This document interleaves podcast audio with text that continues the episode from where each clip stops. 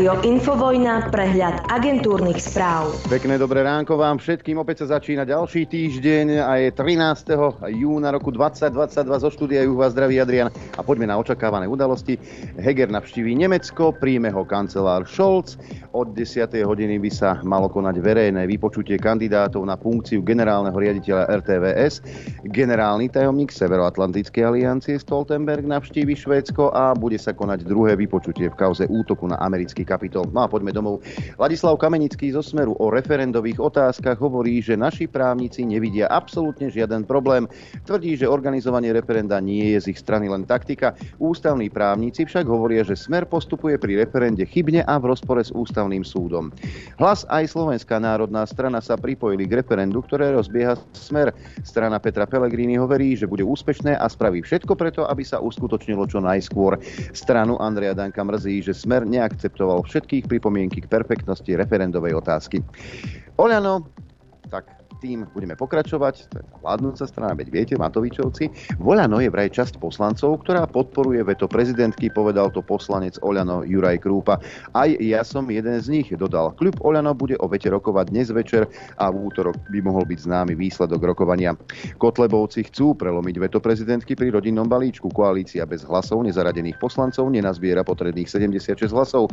Pre časť koaličných poslancov však prelomenie veta len s hlasmi Kotlebovcov a Kupovcov znamená červenú čiaru. Ak sa Oľano zachová pri odvolaní tak, ako sa zachová, to uvidíme, ale ako sa zachová, tak Igor Matovič priamo nepovedal. Naši poslanci budú určite slobodní, uviedol v sobotných dialógoch. O slobode v hlasovaní by vedeli rozprávať dnes už bývalé členky klubu Oľano Hatráková s Tabákovou, však áno. SAS sa musí nakoniec zlomiť, tvrdí Führer a obdivovateľ NSDAP Igor Matovič o odmietavom postoji strany Richarda Sulíka proti zvyšovaniu daní. O dane sa momentálne vedie najväčší koaličný spor. No a Igor Matovič, čo by minister financií, má opäť mokrý sen. Samozrejme, čo ti slovenský politik slúbi, to ti naozaj nikto nedá. Tentokrát ohlasuje rekordné zvýšenie dôchodkov. Od januára sa vraj zvýšia o zhruba 60 eur mesačne. Za rok to bude okolo 700 eur. To je, ako by dostali 1,5 dôchodku navyše, povedal v sobotných dialogoch Matovič. Vláda stále nemá jasno v tom, kde chce stavať nové nemocnice. Minister Lengvarský preferuje Rásochy, Martin, Humenné a Rimavskú Sobotu. V druhom návrhu od exministra Krajčího sa s Martinom nepočíta. Boris Kolár by zaskúpil bory od Penty. Konečný návrh by mal minister Lengvarský predložiť v stredu. Minulý týždeň povedal, že teraz, ale potom, že na budúci týždeň, skrátka stále to nemá nachystané. Maro Žilinka kritizuje Eduarda Hegera a Máriu Kolíkovú, že opäť volajú po zmene sporného paragrafu 363 trestného poriadku potom, čo generálna prokuratúra zbavila stíhania guvernéra NBS, bývalého ministra za Smer Petra Kažimíra v korupčnej kauze. Traumatizovanie spoločnosti témou paragrafu 363 trestného poriadku nepovažujem za správne, napísal Žilinka na Facebooku. Premiérovi a ministerke spravodlivosti vyčíta, že po zrušení obvinenia Kažimírovi bez znalosti spisu opäť verejne spochybnili využívanie paragrafu 363 a vyslovili sa za jeho zúženie či zrušenie. Poďme k ďalšej veci. Eventová firma Dream Production, ktorú si bez súťaže najal minister vnútra Roman Mikulec na pomoc s utečencami, prestala od piatka robiť pre štát. Vypršala jej rámcová zmluva, ktorú s ňou uzavreli v marci. Od štátu má zinkasovať drobné 800 000 eur. Prosím vás, to na kávu. Zákazku stále preveruje Úrad pre verejné obstarávanie. Áno, máme s touto vládou rock'n'roll, ako povedal Kolík, ale kauzy nemáme žiadne. Však pani Kolíková. Dve veci. Prvá je, že ja som vlastne rada, že v tejto vláde máme taký rock'n'roll a nie je to symfónia ako za predchádzajúcich vlád, kedy plíživým, plazivým spôsobom sa nám tu rozrastla korupcia a teraz proste máme čo robiť, s ňou poradili a očistili od toho spoločnosť. Takže áno, máme tu rock'n'roll, ale o žiadnej takejto korupcii takáto sa tu proste nedeje. Nedeje sa, kdeže by. NAKA obvinila šéfa typosu Mareka Kaňku. Policajti rozbehli veľkú akciu zameranú na daňové podvody spojené s obchodovaním s pohonnými hmotami. Kaňka pred vstupom do verejnej funkcie pôsobil v súkromnom biznise s pohonnými hmotami vo firme Oliva Group. Nuž ale vrabce čvirikali a zlé jazyky hovoria, že Marek Kaňka, ktorý nastúpil už za vlády Igora Matoviča, že má veľmi blízko napríklad k takému Igorovi Matovičovi a ešte bližšie k Eduardovi Hegerovi.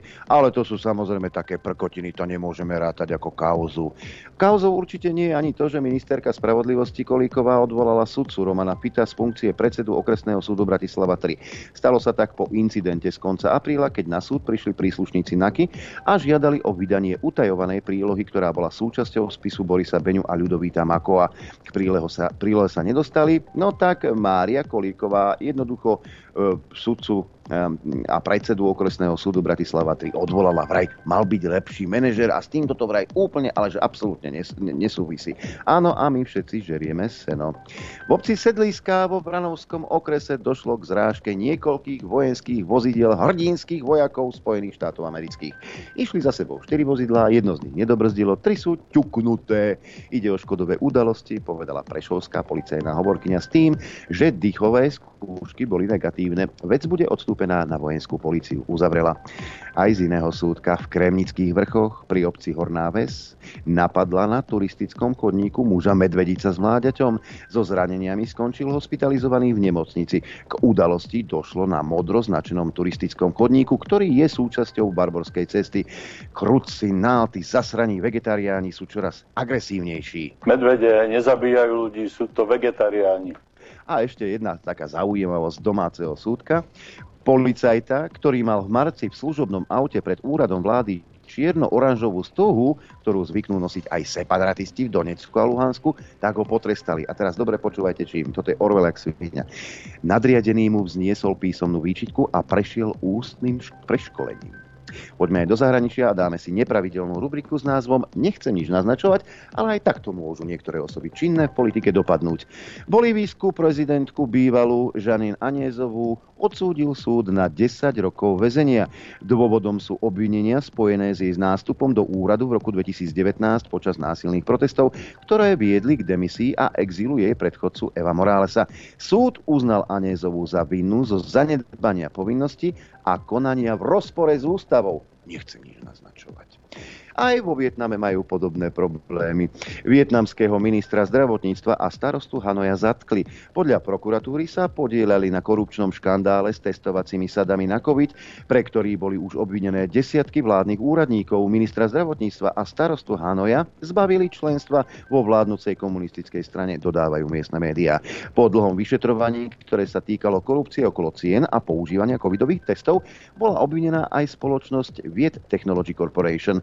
Tá podľa úradov neoprávnene navyšovala cenu testov, ktoré predávala až o 45% drahšie a podplácala miestnych úradníkov, aby používali iba jej testy namiesto iných. Nechcem nič naznačovať, ja len tak ako správy zo zahraničia som ponúkol. Eurokomisia nepomôže členským štátom s infláciou v eurofondových projektoch. Rastúce ceny stavebných materiálov ohrozujú eurofondové projekty. Komisia necháva zodpovednosť na členských štátoch.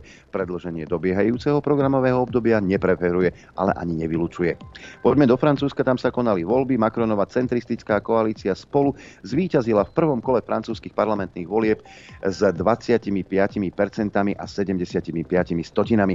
Veľmi tesne tak predstihla ľavicovú formáciu Nová ľudová, socialistická a ekologická únia, ktorá dostala 25,66% hlasov. Takže to bolo veľmi tesné. Voľby budú pokračovať druhým kolom budúcu nedeľu. Krajine pravicové národné združenie Marine Le Pen získalo len 18,7% hlasov. Tak, a ideme aj ďalej. Kyjevský starosta Vitalij Kličko pred možnou návštevou nemeckého kancelára Olafa Scholza vyzýval na ďalšiu podporu. Scholz plánuje ešte v júni spoločnú cestu s francúzskym prezidentom Macronom a talianským premiérom Dragim. Od 3 lídrov najdôležitejších krajín potrebujeme čo najskôr prísne podporné sankcie a zbrane, vyhlásil Kličko a zopakoval požiadavku na ďalšiu muníciu a modernú výzbroj. Podľa Klička je pri ruskej útočnej vojne proti Ukrajine naďalej ohrozené aj hlavné mesto. Kyjev bol cieľom a Kyjev zostáva cieľom, uviedol starosta s tým, že ruský prezident Putin si robí nároky na celé nikdajšie ruské územie. Jeho záujem sa nekončí v Kyjeve a na hranici s Poľskom pôjde tak ďaleko, ako mu to umožníme, dodal s vyhlásením. Vojna zaklope aj na dvere Nemcov. Odpoveď Moskvy na budovanie síl Severoatlantickej aliancie v Poľsku bude primeraná, uviedlo ruské ministerstvo zahraničia. Odpoveď bude ako vždy primeraná, zameraná na neutralizáciu potenciálnych hrozieb pre bezpečnosť Ruskej federácie, povedal šéf oddelenia ruského rezortu diplomácie pre vzťahy s Európou Oleg Ťapkin. Poľský premiér Mateusz Moraviecký v piatok povedal, že ruská vojna na Ukrajine zmení Európu a pravdepodobne aj celý svet. Na Varšavskom kongrese venovanom rozvoju Poľska a jeho úlohe v regióne Moraviecký povedal, že vojna na Ukrajine nanovo určí podobu Európy a zrejme celého sveta.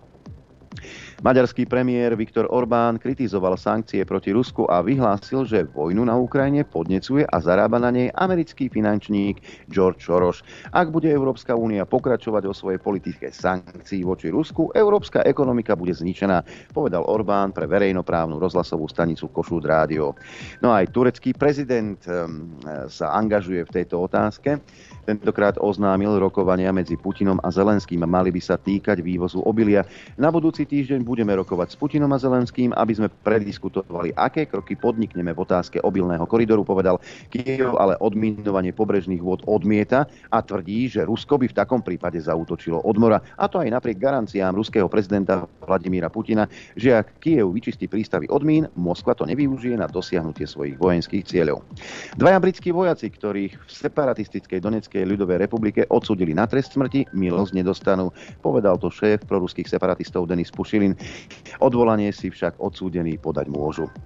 Iný názor na všetko majú napríklad v Afrike. Senegalský prezident označil Putina za svojho drahého priateľa Vladimíra. Počas vojny na Ukrajine s Ruskom sympatizujú aj ďalší africkí lídri. Môžu za to spomienky na studenú vojnu, ale aj odpor voči pokryteckému západu, ktorý si nevšíma problémy v Afrike, ani len to. Afriku dlhodobo drancuje. Nikaragua súhlasila s nasadením ruských vojakov, lietadiel a lodí na svojom území. Na základe príslušného vládneho dekrétu sa budú môcť príslušníci armády Ruskej federácie rozmiestňovať v krajine, aby pomáhali pri presadzovaní práva a poskytovali pomoc v prípade prírodných a iných katastrof. Dajme si aj zdravotnícke, bývalé covid oddelenie, ale stále je to o covide. V niektorých prípadoch obyvatelia najľudňatejšej pekínskej štvrte budú musieť absolvovať trojkolové hromadné testovanie na koronavírus. Dôvodom je rozšírenie nákazy v jednom z barov v lokalite, v ktorej sa sústreďujú obchody i nočný život. K takémuto kroku dochádza len krátko potom, ako v Pekingu uvoľnili epidemiologické opatrenia zavedené v apríli. Ľudia systematicky podceňujú dôveru lekárov vo vakcíny proti covidu, ukázal český výskum z Nature. Jednou z možných príčin je, ak médiá v záujme objektivity poskytujú rovnaký priestor protichodným názorom. Tým sa vytvára falošný dojem, že lekárska obec nie je v otázke očkovania jednotná, čo nie je pravda. Takže pravda je to, že vakcíny pomáhajú. Ostatné nie je pravda. A už asi v Českej republike nebudú dávať priestor ľuďom s opačným názorom. No a mám tu ešte jednu zaujímavosť. Manažér nemeckej futbalovej reprezentácie kritizoval pridelenie majstrovstiev sveta Kataru vzhľadom na zákon kriminalizujúci homosexualitu. Zaobchádzanie s homosexuálmi v Katare je absolútne neprijateľné. Zákon, ktorý kriminalizuje homosexualitu, nie je v žiadnom prípade v súlade s našim presvedčením, uviedol. Birhoff dodal, že krajina by mala dostať právo usporiadať šampionát, až keď sa v nej udejú zmeny. Možno je organizovanie turnaja účinným spôsobom, ako dosiahnuť významnú zmenu. Myslím si však, že zmeny by sa mali udiať skôr, než krajina dostane oprávnenie usporiadať majstrovstvá sveta, a nie až potom. Inak nám nezostanú žiadne páky, uzavrel Birhoff. Milý pán Birhoff, čo tak na protest teda, aby ste ukázali, aký ste zásadoví a pevní vo svojich postojoch, vyhlásili, že nemecká reprezentácia na majstrovstvá sveta v Katare nepôjde. Dokonca vysoký čelný predstaviteľ Kataru vyhlásil, že kvôli západným hodnotám oni zákony a svoju vieru na 28 dní meniť rozhodne nebudú. Predpoveď počasia. Tak, ako to vyzerá na Slovensku? Slovensko je zaliaté slnkom, ráčia sa pozrieť, drahí veriaci bratia a sestry, A nefunguje to, nevadí, bude to fungovať potom. Takže teploty dosť vysoké na to, že je 9 hodín, tak sa poďme na to pozrieť. 24 v Dudinciach, ako aj v Urbanove, 22 v Bratislave, ale aj v Kuchyni. Piešťany hlásia 20,5 stupňa, Nitra 23,5, Sanica 22,5, v Trenčine 21, v Prievidzi 23, Žiar nad Hronom 22 stupňov Celzia, Sliač 20, 19 Martin, 19 aj Žilina a Liesek, krásnych 9 stupňov a pri malej oblačnosti aj na Chopku, 22,5 stupňa Lučenec Bolkovce, Rožňava 23, Telgát 19, Poprad 21 a na východe najteplejšie zatiaľ v Trebišove, tam je 24 stupňov, 23 v Košiciach, 21 v Kamenici na Cirochov, Prešov 22, 21 Tisinec a 23 stupňov v Bardejove. Predpoveď na dnes hovorí, že bude malá, od západu postupne zväčšená oblačnosť a miestami v severnej polovici na viacerých miestach dážde alebo prehánky. Miestami búrky, aj intenzívne a s krúpami, dokonca je výstraha pre celé Slovensko na búrky. No a najvyššia denná teplota vystúpi na 26 až 31. V Žilinskom kraji na Hornom Spiši a miestami aj na krajnom západe 22 až 26 stupňov Celzia. Teplota na horách vo výške 1500 metrov okolo 14 stupňov. V popoludnejších hodinách bude ochladzovanie. Slabý bude fúkať postupne prevažne západný vietor rýchlosťou 10 až 35 km za hodinu, ale v nárazoch to môže byť až 45 km za hodinu. Dopoludne na Infovojne s Adriánom. Keďže je pondelok, tak si v rýchlosti zopakujeme akčnú peťku, v ktorej môžete hlasovať dnes do 18. hodiny a zajtra krátko po 9.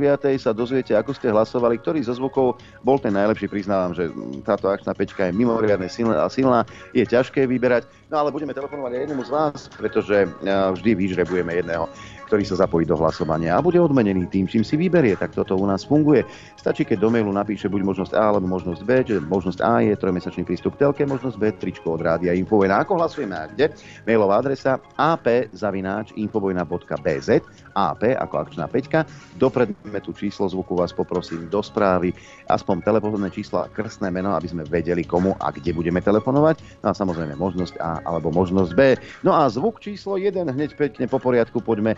Tak autorom tohto výroku je minister Budaj. Skrátka, on sa vyzná, je muž na pravom mieste. Pavol, dokedy budú medvede zabíjať ľudí? Má ich byť viac ako ľudí? Nezmyselná otázka. Medvede nezabíjajú ľudí, sú to vegetariáni. No, keby toto povedal minister hociaký niečo podobné v zahraničí, tak by okamžite ho vyštvali niekam. Možno by vyštvali aj Eduarda Hegera, ktorý v roku 2020, čo by minister financií, sa vyhrážal predsedovi klubu 500 pánovi Sotákovi. S pánom Sotákom som viackrát osobne rozprával a myslím si, že toto bolo od neho veľmi nekorektné. Akože takto, ak chce vykopať vojnú sekeru, nech sa páči, ale môžeme sa potom pozrieť bližšie na jeho firmu, môžeme sa pozrieť na jeho minulosť a podobne a povedať si, že teda aká je kredibilita tohto človeka hodnotiť takéto veci. V diskusii denníka N, čo bude zvuk číslo 3, Matovič kritizoval Pfizer, ako prudko zarába na tých vakcínach. Keď sme to hovorili my pred rokom a pol, tak sme boli dezoláti, konšpirátori, zmetení a čo ja viem, čo ešte. Teraz, keď to vyhlási minister financií, tak sa tomu médiá absolútne nevenujú. Lebo jednoducho Pfizer produkuje, ako keby sa na svete alebo v Európe očkuje, ale nikto sa neočkuje. Ale on akože sype vakcíny a my máme platiť. A to budú ťažké prachy, to budú ťažké miliardy eur, ktoré sa zaplatia v rámci Európy úplne zbytočne. No ale máme tu aj takých, čo precitli, aj ďalších. Konkrétne pán minister Krajniak, posledný križiak, precitol z covidu. 3-krát a dosť. Určite by som si nedal 4. dávku. Som veľmi, veľmi nahnevaný a sklamaný z toho, akú hru hrali mnohé tie farmaceutické firmy, ktoré vyvíjali vakcíny. Aj na strane, teraz to poviem, proočkovacích kampaní strašne veľa dezinformácií. A keby ste si pozreli každé jedno slovenské médium, aké informácie zverejňovalo za posledný rok. Koľko nepravdivých informácií tam bolo aj o očkovaní, tak myslím, že možno by ste boli sami prekvapení. To bol zvuk číslo 4 a musím povedať, že síce Krajniak precitol z očkovania a z covidu, no ale Veronika Remišová tá neprecitla. Tá neprecitne. O nej by mohli zase napísať ďalší román s názvom Neprebudená. Pani Remišová, vy? Ja mám 3 dávky, 3-krát som mala COVID, ten posledný krát to bol hrozný COVID. Keby to odporúčali a bolo by to, asi by som šla aj na 4. Určite by som to odporúčala rodinným príslušníkom, ktorí majú slabšiu imunitu. Keby to povedali lekári, samozrejme. Taký Sabáka napríklad, keby to povedal však.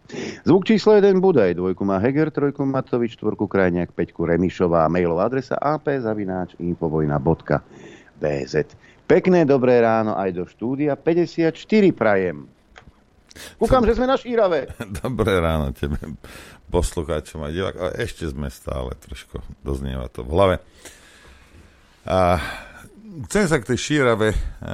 Ak môžem, môžete ľutovať, čo ste neboli, poviem tak. Pár ľudí sa pýtalo, že ako to u nás vyzerá v štúdiu, tak vám ukážem teraz. Hej, takto vyzerá Adrián. Hej, takto vyzerám ja. Hej, tak. A poďme trošku teda zase ku klamlivým obrázkom. Takže, ja som bol veľmi príjemne prekvapený, čo sa týka prostredia. A keď je tam samozrejme veľmi veľa zanedbaných komunistických budov a samozrejme tí tegeri, tí sprejeri, ktorým ešte ruky nepoodsekávali. Hej. Keby som bol v parlamente a hlasoval za to, ja by som prvý zadvihol ruku za to, aby týmto sprejom ruky trošku pootínali, možno by prestali ničiť cudzí majetok. Vyzerá to hrozne, ale inak ako určité časti sú tam porobené. V živote som tam nebol. Príroda, voda, prostredie, nádherné, fantázia. Ja som sa tam roznímal však. Áno. Si spieval more a na mori lódka. To som ja nespieval. Inak poviem vám, že boli sme pri vode a zrazu sa ti, len spoza rohu som počul zozadu, jak ide čln. Hej. Nenormálnou rýchlo. Čo tam vrískalo. Pozerám, a policajti. No ale na plné gule v rámci, že koho naháňajú, pozriem pred nich, rozumieš, kilometr pred nimi nikto. A potom trošku zabrzdil a potom zase a urobil pár kolečok a zase zmizol vysokou rýchlosťou. To je slepá závisť. Asi vrajím, chlapci, dobre, však za moje peniaze sa vyšantite, veď ako ja v tom nevidím problém, ale proste tak toto je. Aj, aby ste vedeli. A toto je to najmenej, čo s našimi peniazmi samozrejme robia. A možno rybu naháňali, ja neviem, alebo tam bol nejaký potápnik a toho naháňali, ja neviem, no ale proste... Áno, ale napríklad si robili svoju prácu, lebo monitorovali to naše stretnutie s poslucháčmi po vojny. Tam, kde si vzadu, natáčali si to. Chlapci, mohli ste si ušetriť robotu, pretože Igor Jurečka natáčal, dokonca dával liveku na Facebook, takže to ste si mohli len stiahnuť a boli by ste v obraze. Nemuseli ste ani... No, ale čo keby Jurečka vynechal nejaký dôležitý dôkaz, ktorý oni potrebujú? Že poburujeme národ, alebo čo robíme, neviem. Ale jedno je pravda, že na to stretnutie prišli ľudia nielen z východného Slovenska, prišli tam ľudia zo Švédska, z Mníchova tam prišli ľudia, ale prišli ľudia z celého Slovenska, nielen z východu, ale zväčša to boli teda dievčence a chlapci z východu. Bola tam neskutočne príjemná atmosféra, ľudia vynikajúci, žiaden konflikt tam nevznikol, bolo to stretnutie normálnych ľudí. Čo ale chcem povedať je, že bolo prihlásených síce 2000 ľudí, ale môjim odhadom tam prišlo veľa viac ľudí, možno aj na základe toho, že Igor Jurečka dával teda tú liveku a tí ľudia teda, že však tam to poznám, však to je od tej mojej chaty kúsok, dobehnem aj ja. A poprichádzali aj ďalší ľudia, za čo sme radi, samozrejme, nikomu nič nevyčítame, bolo vás tam veľa. Ale čo chcem povedať je, že tí ľudia... už cítia, aj nie je vás málo, toto bolo len stretnutie poslucháčov Infovojny, ale postupne je vás viac a viac. Pred 3 či 4 rokmi v Lemešanoch vás bolo 200, dnes vás bolo prudko cez 2000. Tí, ktorí majú to kritické myslenie a rozmýšľajú a nenechajú si vnútiť cudzí názor. A len tak pre tých pánov znaky, ktorí tam stáli v pozadí. Keby ste sa prešli pomedzi tých ľudí, možno by ste našli niekoľko desiatok svojich kolegov. Zrovna však kamarátom, možno niekoho z rodiny. A tí, ktorí ste tam boli, a viete, že som sa obetoval aj pre národ, lebo nie síce tak veľmi ako Kotleba, ale predsa trošku som sa obetoval. Tak, na 5%. A robil som to, čo neznášam, ale robil som to. A tí, čo ste tam boli, tak mi povedzte teraz, čo je bližšie k pravde? Hej? Keď ja poviem o sebe, že som 20-ročná fotomodelka, alebo čokoľvek, čo vypadne Čaputovej z úst. Reálne. Hej. Povedzte mi reálne, čo je bližšie. To tiež, že ja som 20-ročná fotomodelka, samozrejme nie je 100% pravda. A to, že si bol teda ako... Ale to nie je 100% pravda, vieš. Ale je to bližšie k pravde, ako... A tu niekto urobil nejaký zostrih z toho. Môžete vidieť. Marek, toto, áno, ne? Marek. Hej? A chystá sa urobiť dlhší ten zostrih a možno aj s nejakými komentármi. Aj pozri sa, aha, aké to tam máš pekne. Vieš si predstaviť, že by takto robil stretnutie s čitateľmi denník N? Koľko by ľudí prišlo? Neviem. Bolo tam teplo, ale dobre bolo. Bolo teplo. Dobre. Aha, no dobre. No takže ja samozrejme pozdravujem všetkých, ktorí ste tam boli. Ďakujem vám za to, že ste prišli aj za to. A za to, ako atmosféru ste vytvorili a bolo to naozaj fajn. Je to ďaleko, ale zas na druhej strane bola tam taká atmosféra, že tých 6 hodín cesty tam a 6 hodín naspäť stálo za to. Aj je to celodenné stretnutie s vami, lebo mnohí ste prichádzali už pred 10:00, my sme tam boli tak o 3:15 na 10 zhruba. Vy ste prichádzali postupne a bolo to super. Ja si nemôžem sťažovať. Ja porozprávali sme sa, povedali sme si, že čo sa bude sťažovať. Ja si budem sťažovať. Tu nejde o to, ja som urobil exekutívne, manažerské, edukatívne rozhodnutie od tejto chvíle. Hej. Pôjdeme na miesta iba tam, ktoré sú v súkromnom vlastníctve a ktoré vlastní posluchač. Hej. Áno, lebo sme boli svetkami niečoho. Pán podnikateľ samozrejme sa nezaprel zase, hej, ako urobili ste mu tam nenormálnu tržbu. Hej. Ale to, keby ste videli tie cavíky, čo tam boli predtým, jak ste prišli, hej, jak chcel po mne nájom za terasu, ja neviem čo, rozumiete? A takíto ľudia, hej, keď si nevážia zákazníkov, hej, a nech idú do prdele, to vravím ja, ako v poriadku, ono to nakoniec dopadlo dobre, ale ten prístup, rozumiete, nenormálny. Bol som sa pozrieť na ďalších dvoch miestach v nedeľu, tak celý deň som tam letal po východze. Hej. Tak som našiel dve miesta, hej, pekné, jedno dokonca také, že vieme možno 1500-2000 ľudí dať dovnútra, keby náhodou pršelo a takto, čo vlastnia poslucháči. Hej, a nebude tam, žiadne policajti tam budú chodiť hore do... Príde v civile a nebudú tam robiť caviky. Ale toto nie je podstatné, tí policajti. Dôležité je to, že ak idete k cudziemu, my sme to vybavila to poslucháčka a ona vybavila niekoľko miest, ale bravili sme si však, dobre, toto je pekné miesto, neviem čo. A pôjdeme iba tam, čo je v súkromných rukách. Muselo sa dávať žiadosti na mesto, hej, policajtom sa muselo oznámiť, že tam budeme, rozumiete, a takéto, ale to je zase, OK, dobre, nech je tá byrokracia, aká chce, šlak nech to trafí. Ale riskujete, že vám na meste niekto povie, že nie. Riskujete, hej, a potom prístup toho cudzieho človeka, ktorý to tam bere, že, lebo preňho 10 ľudí, ktorí pôjdu z lode, hej, Je viac ako skoro 3000 hladných a smedných ľudí. Hej, lebo toto je slovenský podnikateľ, rozumiete? Hej. Ale tak to vám poviem ešte, aby ste vedeli, ako to funguje. Od tej pani, ktorá nám to vybavovala a povedala mu, že príde minimálne 1500 ľudí, tak zobral 300 eur zálohu, že ak nebude mať 600 eur tržbu, takže si nechá tie 300. Ja sme odchádzali, vraj mu, mali ste tržbu. Že hej, dobre, vráťte jej peniaze. Že hej, vrátim.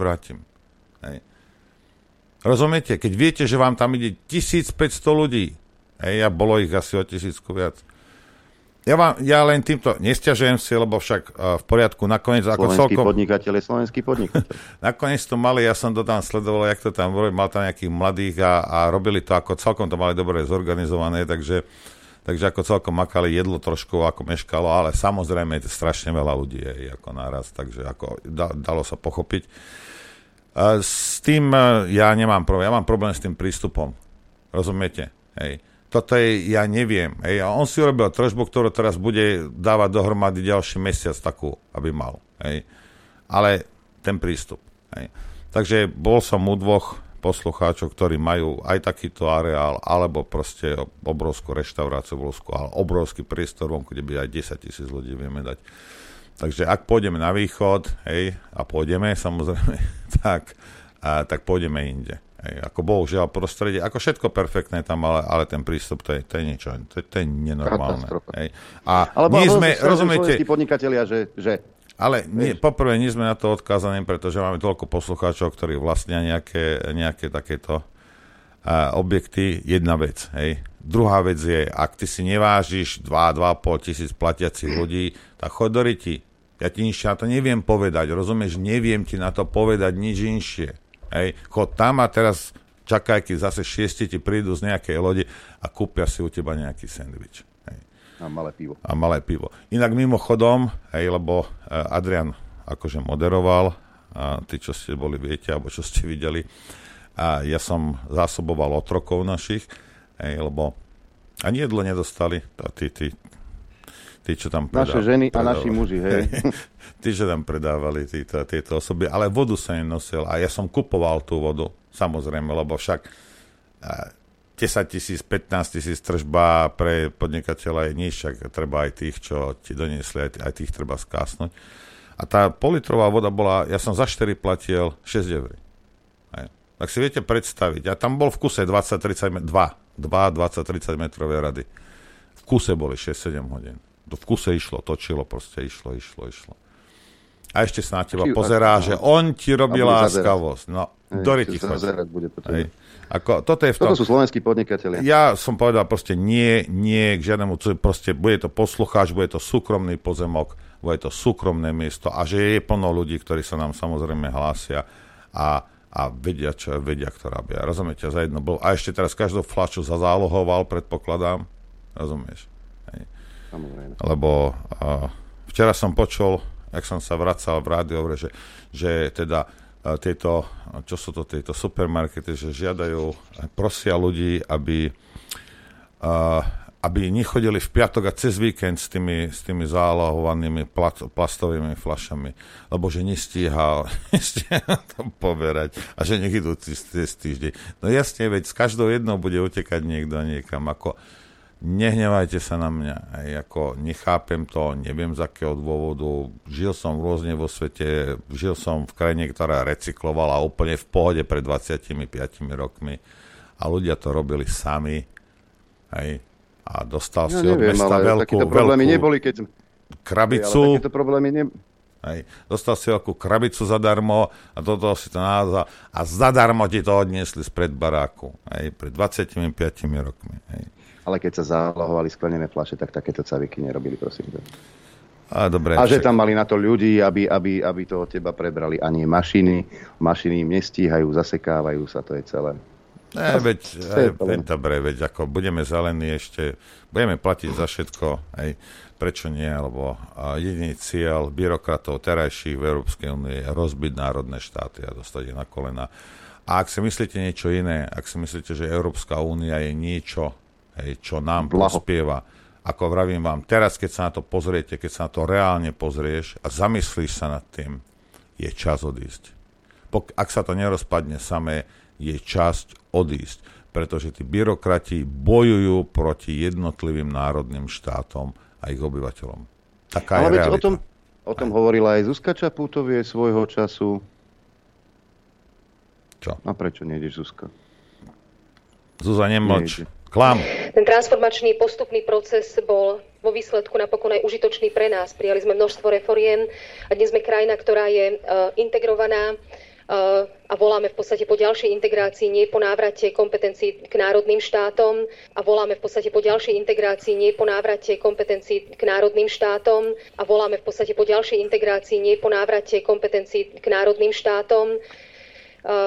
To, čo nám Európska únia prináša, sú benefity, ktoré evidentne ľudia podľa prieskumov verejnej mienky oceňujú.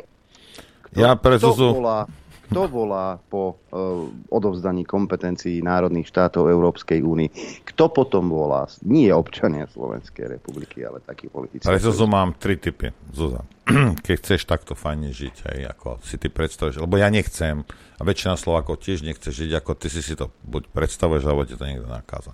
3 typy. Kiev, tam sa môže odsťahovať, Brusel a San Francisco. A myslím si, že to posledné je najlepšie pre teba. Tam by si mala ísť. A my si zatiaľ ideme zahrať, kým Zuzo bude rozmýšľať.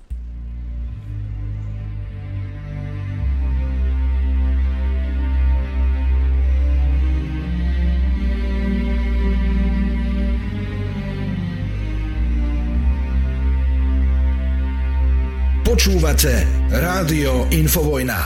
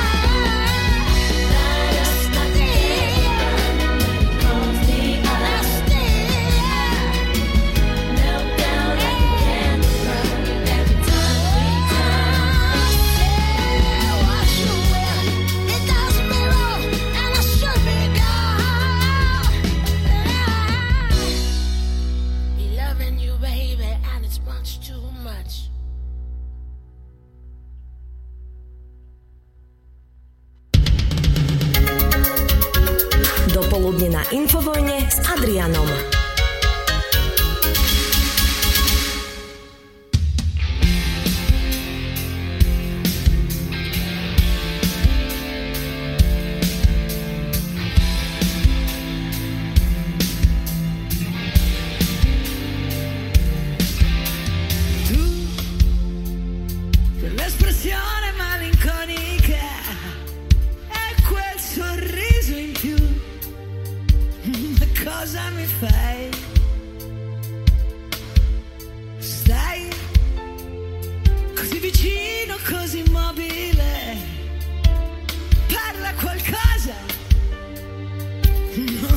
ascolto, ma i maschi disegnati sui metro confondono le linee di Milo nelle vetrine dietro ai bistrò ogni carezza della notte è quasi amore. I maschi innamorati dentro ai bar ci chiamano dai muri di città, dalle vetrine dietro ai jukebox ogni carezza della notte è quasi amore.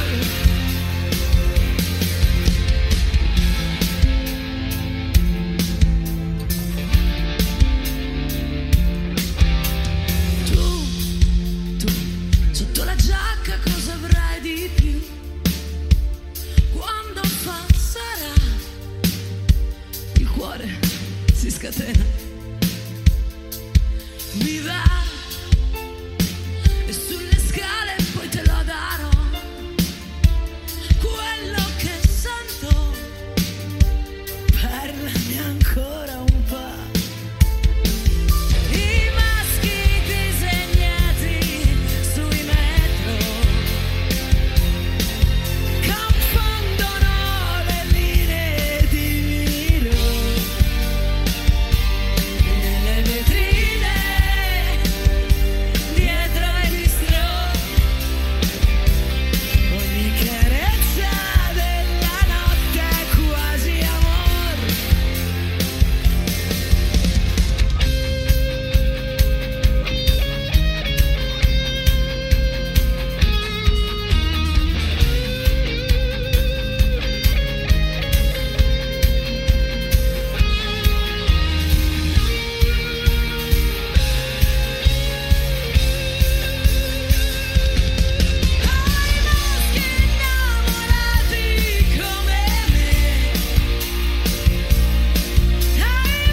addio, tutta la notte voglio farti ancora mio.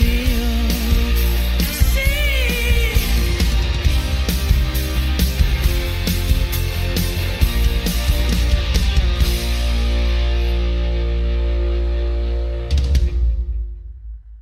Chcete vedieť pravdu? My tiež. Počúvajte Rádio Infovojna. Pekné dobré ráno, všetkých pozdravujem.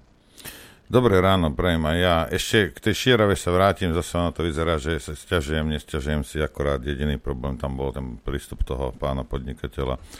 A inak bolo tam naozaj fajn. Aj chodili sme jesť tam na tú salaž a také dobré domáce jedlá za normálne ceny. Hej. A jak akcia, tak aj mimo akciu, ako bolo tam. Ja naozaj cítil som sa dobre, hej, bez... Viete, vidíte, že keď len trošku niečo sa mi nepáči, tak ja sa hneď si otvorím hubu. Hej. A inak to bolo fajn. Ja len chcem poprosiť poslucháčov, počúvajte, aby ste chápali, hej, lebo v piatok ráno, alebo v sobotu, v piatok večer, alebo kedy. A proste ešte tam prišiel e-mail na tú Šíravu, hej, @infovojna.bz. A chlapík tam píše, že dozvedel som sa na Twitteri, že máte akciu na Šírave. A ja si vravím, prečo? Aj. Teraz, ja viem... Som stály poslucháč, dozvedel som sa na Twitteri. Toto je vedľajšie, ale aby ste chápali, že prečo my to vyhlasujeme v relácii a prečo chceme, aby ste sa prihlásili a napísali mi počet kusov. Hej. Keď máte, ako náhle máte niečo, kde je viac ako 500 ľudí, tak to ste úplne už na inej úrovni, tá hra začína byť úplne iná. Hej. Lebo ak máte, ja neviem, 2000, 2500 ľudí, no z toho sa môže stať, že 30 treba ísť naraz na záchod, hej. 150 sú naraz smední, hej, a kdejaké takéto veci. Hej. To sú obrovské čísla, ja viem, že 150, 200 a 5 miliónov eur a nikto nevie, že čo. Hej. Ale len na ženskej toalete som tam videl stáť, viete, tie ženy a potom jednu som poslal na mužský, nech tam niekde som ju tam strážil, potom som dal strážiť inej posluchačke. Tu ide o to, že je to pre poslucháčov. Aj keby sme chceli, dáme to hoci kde, vytapetujeme s tým, nebudeme chcieť, aby bolo, lebo my nie sme politická strana, aj, a nie sme ale ani sekta. Aj, a nie sme ale ani sekta, takže ako, ono to nemusí byť uzavreté, čistivé pre poslucháčov. A robíme to na schvál z toho dôvodu, že vy sa to dozviete v relácii, vy tam napíšete. Ja som to spočítal, bolo nejakých 1900, neviem koľko ľudí prihlásených, hej. A adekvátne k tomu sa snažíte zabezpečiť veci, ktoré potrebuje taká hromada ľudí. Hej. Boli tam samozrejme toalety ešte tam na parkovisku. Ale ako náhle to vy začnete s tým tapetovať, a to vás tam poprosili, ste to nerobili, tapetovať s tým internet, tak tam príde o 1000, o 2000 ľudí a potom aj vy máte problém, hej, lebo je tam oveľa viac ľudí, než s ktorými sa počítalo a potom, viete. Hej. Takže je to z toho dôvodu, aby sme nejakým spôsobom vedeli byť nachystané, ak teraz v sobotu v Bratislave. No, ak tam príde, ja neviem, stopli sme to niekde na 400-500 ľudí, čo je maximum, čo tam môže ísť, a to už je podľa mňa prehnané. Budúci rok robíme niekde inde v okolí Bratislavy, kde sa vás teda zmestí oveľa viac, však Bratislava koncentrácia 500,000 ľudí a bohužiaľ to miesto je také, aké je, ale nájdeme budúci rok niečo okolo Bratislavy, kde sa vás 2-3 tisícky ako vôjde v pohode. Takže potom sme obmedzení, rozumiete, hej, a teraz keď to vytapetujete s tým internet, hej, a teraz tam v Bratislave sa tam dohrnie 1000, 2000, 3000 ľudí, čo nie je absolútne problém, čo tam budeme s nimi robiť, viete? A potom vy budete stáť na záchod pol hodinu alebo hodinu. No, nedá sa to. Si pri ceste. A nebudete počuť nič. Len aby ste rozumeli, hej, že prečo a z akého dôvodu. Hej. A teraz to, rozumiete, to je to, že teraz niekto napíše, teba poznám, teba nemám. Tam boli ľudia, ktorým som ja vynadal pred rokom, dvomi nenormálnym spôsobom. Hej. A boli tam. Hej. Takže nie, že cez rádio, osobne. Takže, a vedel som, že prídu a plno ľudí, ktorí sú veľmi antagonistickí voči infovojne a prihlasili sa a ja som im poslal a prišli. Hej. A ja s tým to nie je problém, to nie ide o to, aby my sme teraz cenzurovali, kto príde alebo nepríde. Tu ide o to, že aby to bolo nejakým spôsobom zabezpečené, že tam 5-6 hodín budeš akorát iba nadávať na nás. A je to nepríjemné. Hej. Takže dobre, keď sa vás prihlási 5000, OK, tak to robíme tak, spravíme také miesto, nájdeme a sa zabezpečíme tak, aby 5000 ľudí mohlo byť v pohode. Dá sa to urobiť, len musíme o tom vedieť. Hej.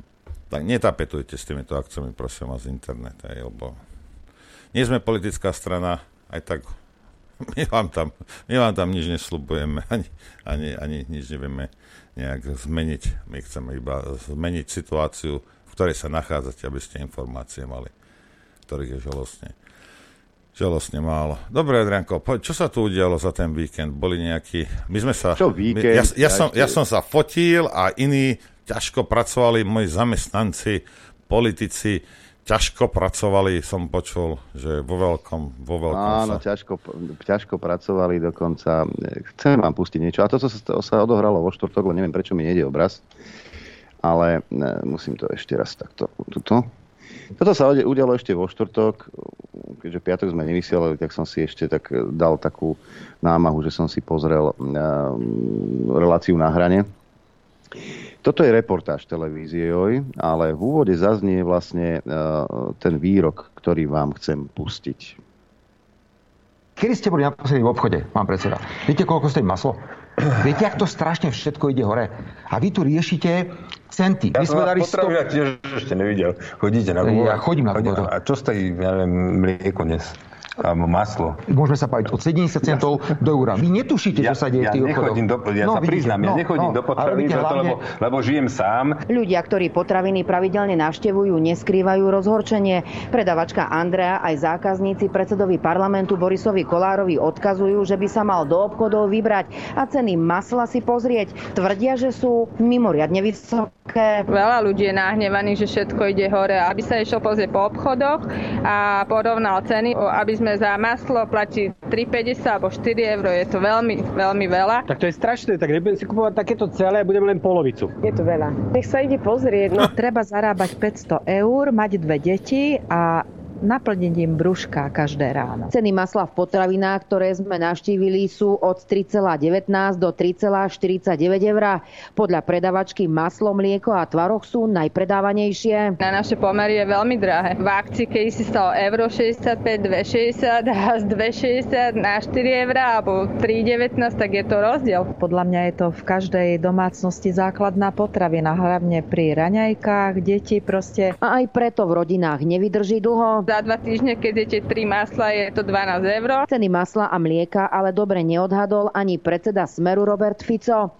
Všetky mlieka boli od 1,29 € do 1,59 €. Od spotrebných cien ale majú oveľa vyššie sumy odbytové ceny, za ktoré výrobcovia predávajú potraviny obchodníkom. Tie najzákladnejšie potraviny zdražili tak, ako zdražilo všetko okolo nás. Môžeme napríklad porovnať kilogram masla. V apríli tohto roka stálo 6,48 €, je to odbytová cena. A v roku 2021 toto maslo predávali za 4,72 € obchodníkom, čiže tam vidno náraz okolo 37%. Aj hydina a vajcia medziročne zdraželi. V odbytových cenách je to približne o 20 až 25%.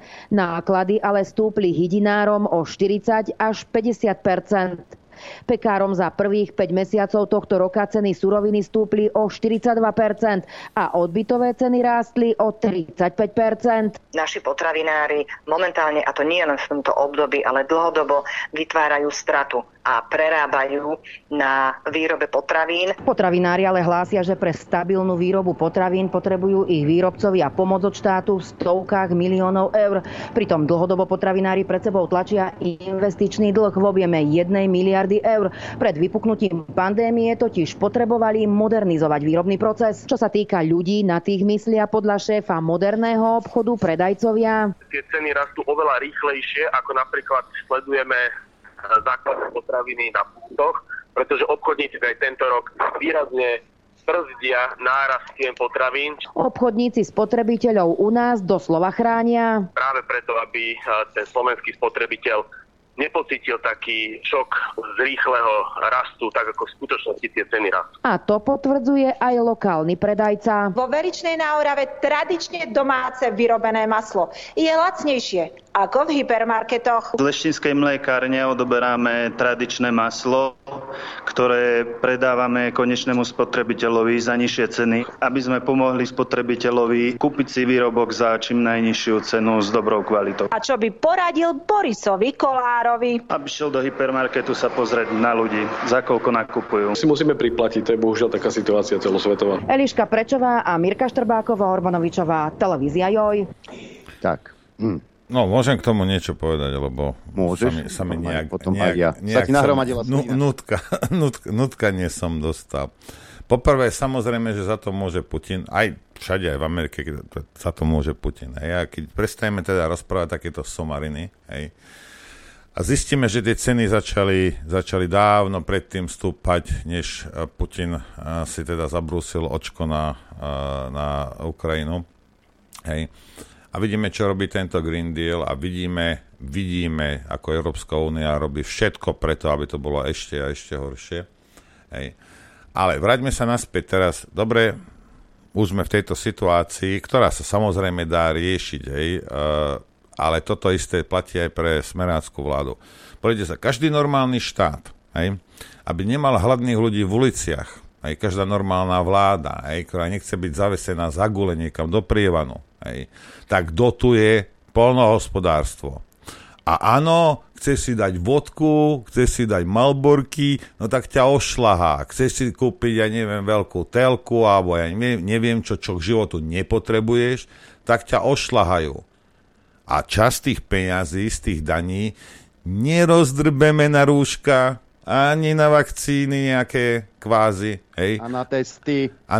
A na somariny, hej, a zakázky a 20 miliónové softvéry, pán Pellegríny, však ktoré skončili v šuflíku, hej, a 600 miliónové kšefty, súdruha Imreceho, hej, no keď tak toto nebude želať, tak tie peniaze sa dajú naliať do poľnohospodárstva, aby tí ľudia mohli normálne, lebo tu nejde o to, či Kolár, alebo ja si to môžeme dovoliť. Bude stať maslo 5 eur, ja si ho kúpim, hej. Bude stať 10, prestanem ho jesť, samozrejme, ale mnohým ľuďom už 4 robí problémy. Hej. A celé to musíte nastaviť na tú vrstvu obyvateľstva, ktorá má najnižší príjem. Áno, dobre, ten bohatší bude mať tiež lacný nákup, samozrejme, no ale pôjde si kúpiť auto, alebo pôjde si kúpiť, ja neviem čo, alebo budú chlastať drahý chlast, a neviem čo robia, a tam ich ošľahajú a je to v poriadku. Hej. A ono sa to vyrovná. Hej. Lebo netreba sa pozerať teraz na to, že Kolár chudák, tak on má, ja neviem koľko peňazí a teraz pre ňoho nejakých 100 eur nič nie je v obchode. Samozrejme nie je. No a čo? Hej, ale on si kupuje zase iné veci, ktoré si ty nekupuješ a tam tú daň samozrejme zaplatí. Ale časť tých peňazí by mala byť na dotáciu. To znamená, že ľudia s najnižším príjmom, dôchodca, ktorému nie ste schopní dať normálny dôchodok, hej, matka s 3 deťmi, hej, keď sama je samoživiteľka, invalidi, hej, a kdejakí iní ľudia, ktorí majú nižšie príjmy, aby mohli normálne žiť. Preto musíš to poľnohospodárstvo dotovať. Je zaujímavé, že všade to robia, ale na Slovensku ani strana Smer, ani títo to nerobil. Ja viem, teraz sa ozve nejaký Ficóny, svedok Fico, nejaký Ficovolič, ale oni dotovali, však dávali peniaze na parkoviska. Áno, to robili. Ja to uznávam. Hej. Ale na poľnohospodárskú pôdu, kde sa vlastne niečo pestovalo, čo ľudia mohli potom skonzumovať reálne. Hej. No na parkoviska dávali. Dobre, možno tá tráva, alebo kamene, alebo neviem, čo tam odúpaná pôda sa mali dobre. Hej. No, takže treba sa ako nad tým naozaj zamyslieť, lebo viete, vy si poviete, že zavrú Fica, zavrú Kaliňáka, zavrú ja neviem bude koho. Bude lacnejšie maslo. No nebude. A ja som vám to hovoril, ja som sa vás pýtal, keby bol teraz už Fico v base, či by to maslo stálo 2 eury. Toto mi vysvetlíte. Alebo euro 20. Hej, krvavé oči. Keď problém je úplne niekde inde. Rozumiete? Lebo teba nemá zaujímať, áno, má ťa zaujímať, či kleptomani smerácky budú alebo nebudú potrestaní. Ale v prvom rade ťa musí zaujímať žalúdok tvojho dieťaťa. Rozumieš? Nemôžeš ty teraz nechať si dieťa hľadovať a čakať, kým niekto bude zavretý. Hej? Však to nech funguje. Hej? Podľa zákona. Keď ti to naplní brucho. Hej? Ale deťom nie. Deti sú blbé, nechápu takéto veci, že Fico za mrežami môže znamenať 2 stejky. No nie, každý deň. Hej? Takže problém máš vo vláde. Hej. To je celé. Tam inde problém nie je. Prečo sa Maďari si tam dotujú kdejaké veci, iné štáty, Španielsko, Francúzsko, všetci si dotujú poľnohospodárstvo. Vo Veľkej Británii si vždy mal lacnejšie potraviny ako na Slovensku. Vždy to tak bolo. Majú nižšie DPHčky a rôzne veci. Alebo keď niekto povie, príde nejaký ekonóm, nejaká DPHčka, keď sa zníži, to nepomôže, neviem, obchodníci si to zvýhnú, no tak vysvetlím obchodníkom, že ak to budeš takto zvyšovať, tak budeš mať pokuty. No a hotovo. Ako rozumiete, ono, jedna vec je, ja viem, hej, voľný trh a sloboda a ja neviem čo. Neviditeľná ruka trhu. Ale v prvom rade to obyvateľstvo musí byť nakrmené, hej. A v tej chvíli nejaký obchodník, keď mi začne vysvetľovať nejaké somariny, hej, ja mu šľahnem po hlave. Rozumieš? Lebo tu nejde o to, že ty, tak ako to urobila vláda počas COVID šialenstva, že zničila tie firmy. Nie, však on ti nechá. Však ty zarábaj. Len nebudeš toľko zarábať, ak by si predstavoval. Lebo situácia je zlá a mnoho ľudí sa na tom priživuje. Hej. No tak o to je tam štát, aby trošku reguloval. Áno, aby si nie, že prežil. Maj zisky, však v poriadku. Ale nemôže... Aj v Británii, alebo v angličtine sa to nejaký windfall, že zrazu máš proste nejaký nadbytok zisku, lebo si monopol, lebo ja neviem čo, hej, lebo, hej. Tieto zisky treba nejakým spôsobom predistribuovať tam, kde je to nutné. Rozumiete? Mňa nezaujímajú zisky bank, mňa nezaujíma zisk energetických spoločností a že teraz majú veľa, ako je to fasa, keď 100-200 tisíc chudobných ľudí musí rozmýšľať, či si kúpi polku masa, alebo celý, jak ten chlapík povedal. No však dobre, však ja som mohol včera na Šírovej natankovať polku nádrže, či by som ja došiel domov, je otázka. Hej? Ako čo to rieši, že nekúpim si celé maslo, polku masla. Keby povedal, že nezjem na raňajky celé maslo, iba polku masla, to ja chápem. Ale ono ti to vydrží presne toľko, polovičku, jak to celé maslo. Hej? A pokiaľ my nebudeme schopní, hej, tak voliť, alebo donútiť tú vládu, hej, aby pomáhala tým, ktorí vytvárajú to, čo ty potrebuješ aspoň 3-krát každý boží deň, hej, no tak si budú robiť, čo chcú. Ale ako, prosím ťa, ako to môžu robiť, keď oni nevedia, oni netušia. Pustíme si ten zvuk ešte raz. Že ešte nevidel. Chodíte na vodu. Ja chodím na vodu. A čo stojí, ja neviem, mlieko dnes? Alebo maslo? Môžeme sa baviť od 70 centov do eura. Vy netušíte, čo sa deje v tých obchodoch. Ja sa priznám, nechodím do potravín, lebo žijem sám. Obidvaja nechodia do obchodu, to vám viem zaručene povedať. Za prvé, pretože sa boja ľudí a boja sa ísť medzi ľudí. To u nás na Slovensku politici sami do obchodu nepôjdu, lebo sa boja. Čiže sú odtrhnutí od reality. A keď Kolár povie, že on nechodí do obchodu, lebo žije sám, vieš čo? Tak domu nakupuje. Asi maďarský Červený kríž. Tak Borisko, môj zlatý, milovaný. Je určitá skupina ľudí na Slovensku, volajú sa, že dôchodcovia, tiež žijú sami a tiež nechodia do obchodu. Ale vieš, prečo nechodia do obchodu? Lebo nemajú za čo, ty kretén. Toto je jasný dôkaz toho, že naši politici sú absolútne odtrhnutí od reality. Ja vám odprísám, že v obchode neboli posledné 3-4 roky. Odprísám vám. A keď, tak Kolár možno s nejakou pipenkou, kde si handry kupoval v Pandorfe alebo v Miláne. Ale to je asi tak celé. Oni netušia, čo kde stojí. Netušia. Im to neurve kreditku, keď zaplatí večeru v nejakej reštaurácii 200, 300, 400, 700 eur. Jemu to nič. V pohode, to je na kávu. To nejde o to, pozrite sa, v živote som stretol veľa ľudí, ktorí nevedeli, čo stojí čokoľvek, hej. Mali viac peňazí, než rozumu. Kupovali si veci bezhlavo, hej. Ale títo ľudia nerozhodovali o tvojom živote. Rozumiete, toto je ten problém, to, že ty nevieš, lebo máš toľko peniazy, alebo máš slúžku, alebo ja neviem, asistentku, alebo ja neviem čo, alebo ženu a ty sa nestaráš, lebo ty robíš veľký biznis, alebo čokoľvek. Ja to chápem, hej. Ale ak nevieš, ty nemôžeš rozhodovať o nejakej stavbe, ktorú si nevidel, hej, nevieš o tom nič. Rozumiete, títo ľudia, tie bežné problémy nás, hej, nepoznajú. Ale robí takú politiku a také zákony, ktoré ovplyvňujú tieto veci, o ktorých ho nemá ani tušenia.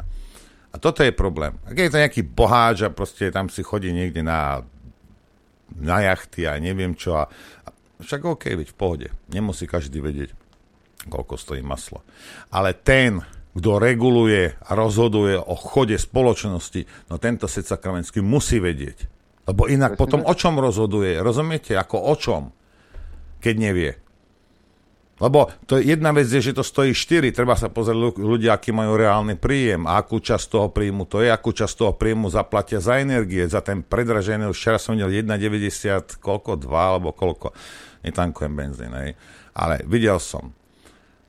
A to máš príjem, z toho určitú časť musíš dať na energie. Na Slovensku, Maďarsku, v Poľsku, v Českej republike je stále tak ešte, že väčšiu časť, alebo dosť podstatnú časť svojho príjmu venuješ na energie, čo inde nie je až taký pomer, hej.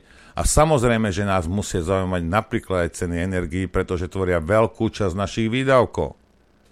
Ak máš 600-700 eur v čistom, plyn, elektriku, vodu, stočné a neviem čo, zaplatíš, povedzme, 200, no koľko stojí tretina tvojho príjmu. To je veľmi veľká a podstatná časť tvojho príjmu. A teraz k tomu, keď musíš ešte nejaké potraviny si kúpiť, nejaký nájom máš platiť, možno nechceš chodiť stále iba v jednom a tom istom tričku, hej, ako ti povedia v Európskej únii, však prať nemusíš, na čo ti však dáš to vyvetrať, hej.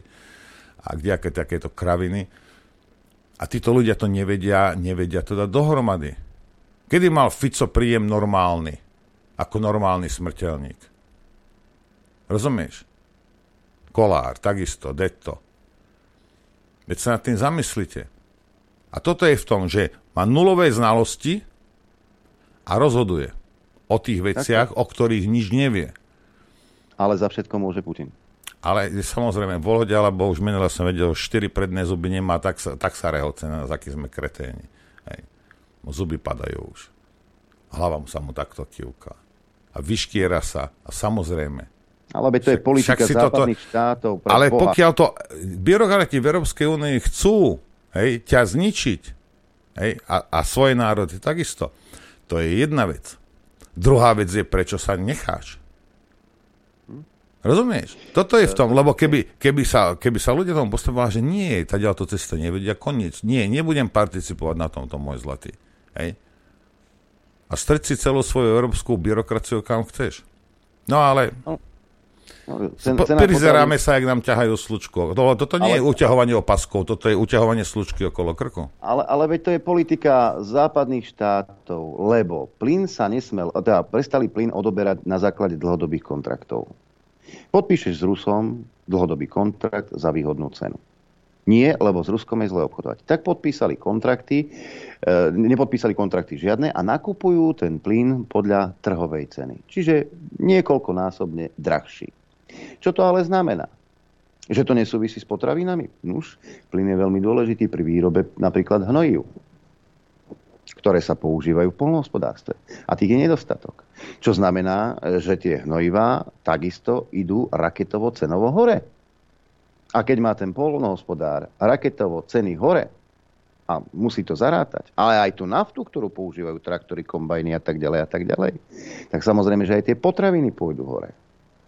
A toto je politika Európskej únie, ktorá sa tu deje v týchto chvíľach. Len nie, my musíme byť energeticky nezávislí od Ruska. Tak budeme predávať našim občanom 10-eurové maslo, 10-eurový chlebík. Aby ten občan tvrdo bojoval proti Putinovi.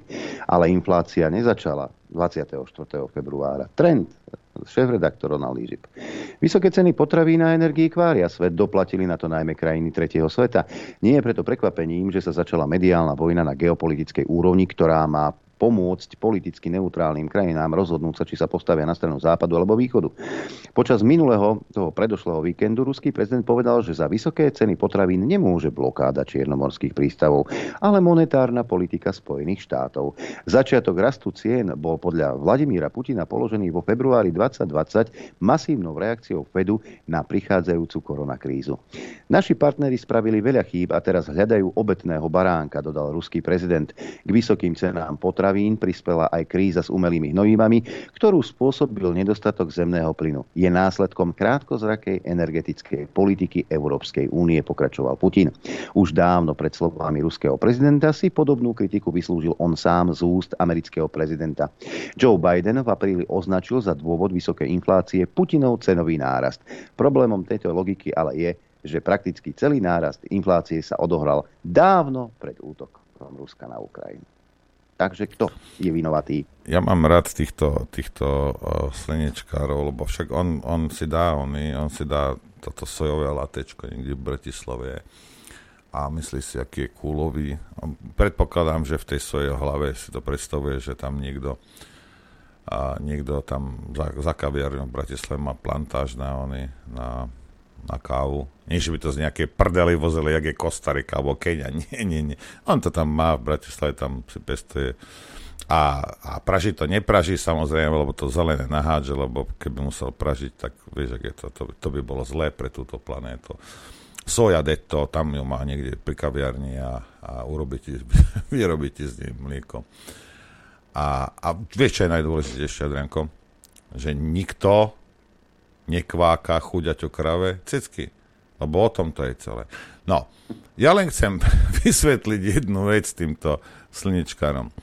Čo keby si miesto čítania debilovín na denníku N si zistil, ani to nemusíš počítať, lebo to nemusíš počítať, len si to zistí niekde na internete, niekto iný chytrejší a životaschopnejší, než si ty to dávno spočítal. To tvoje, akú energetickú stopu má to tvoje sojové latečko, keď si dáš v Bratislave. Aj. Ale samozrejme, hajzel strojvalcovým prdítkom ten ničí planétu. Hej. Schválne hej, v tej Kostarike od začiatku do konca hej, a geneticky modifikovaná soja.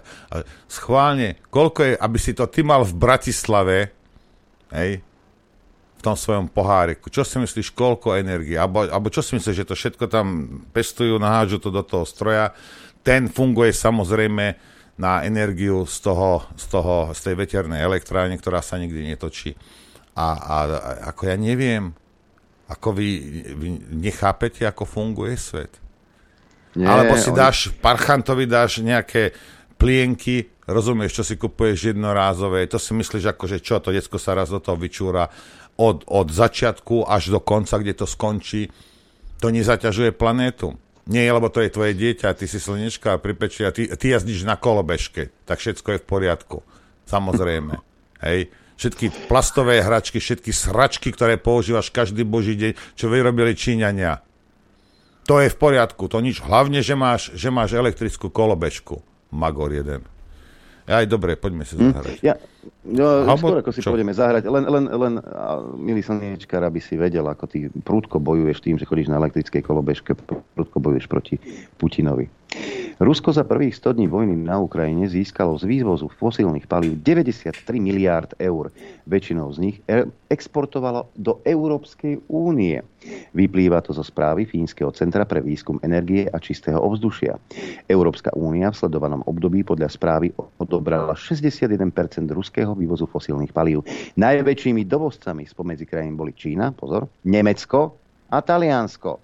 Príjmy Ruska pochádzali najmä z predaja surovej ropy, čo bolo 46 miliárd eur, po ktorej nasledoval plyn prepravovaný plynovodmi, ropné produkty, LNG a uhlie. Kto ho vie, možno tie americké tankery s tým LNG plynom predtým stáli kdesi v ruských prístavoch.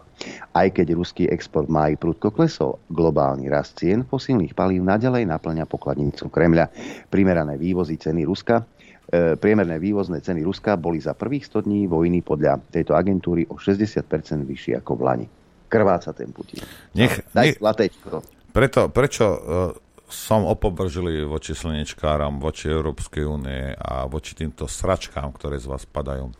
Lebo čiste logicky, keď sa na to pozrieš, ideme do prestávky. Tak kreténi nemeckí, hej, títo náckovia zasratí, si pozatvárajú jadrové elektrárne a teraz vozia uhlie z Ruska. A teraz mi povedz jednu vec. Z akého dôvodu ja mám čo len pol ucha natrčiť, čo títo kreténi rozprávajú? Prečo by som to mal počúvať? Prečo by som sa mal podriadovať somarinám, ktoré títo hlupáci, lebo sú to doslova hlupáci, zavrieť jadrovú elektráreň a teraz dováža uhlie z Ruska. No to je ale úplne super. Hej? Takto by to ani trojročné dieťa nerozhodlo. Prečo ja by som sa mal riadiť môj život podľa takýchto kreténov? Nebudem to robiť, ale viete, čo idem robiť? Idem hrať.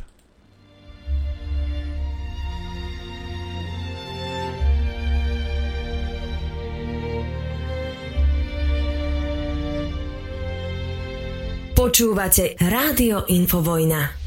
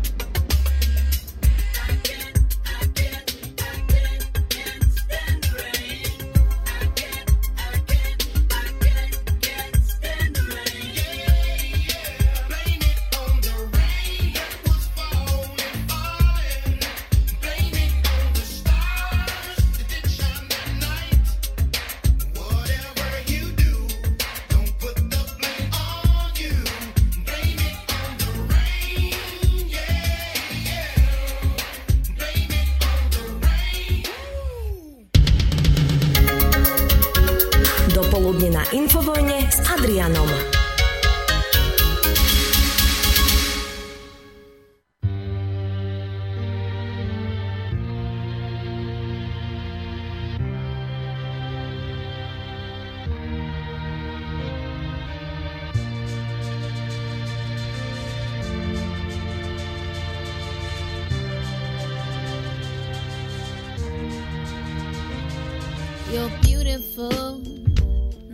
For sure, you'll never ever fade.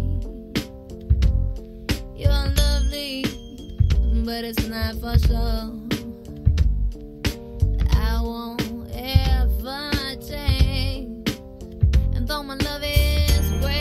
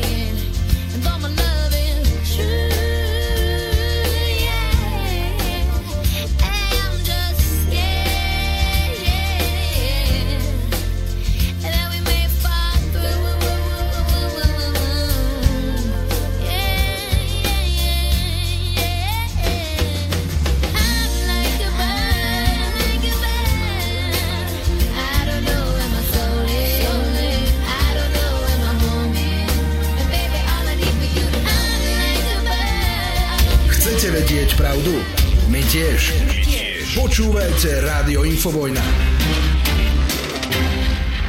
Dobrý deň, dobré ráno, vyberte si. Nehodiace sa škrtnite. Dobrý polodeň. Ja by som chcel len jednu radu dať, zadarmo samozrejme. Zadarmo, u nás je všetko zadarmo. A týmto kdejakým politikom a kdejakým straničkám a kdekomu, kto si myslí, že sú najchytrejší, každý chce byť náčelník a toto. Pozrite sa. Nebudeme sa bať o Európskej únii ako také, lebo Európska únia sme aj my. Hej. Byrokrati v Európskej únii. Hej.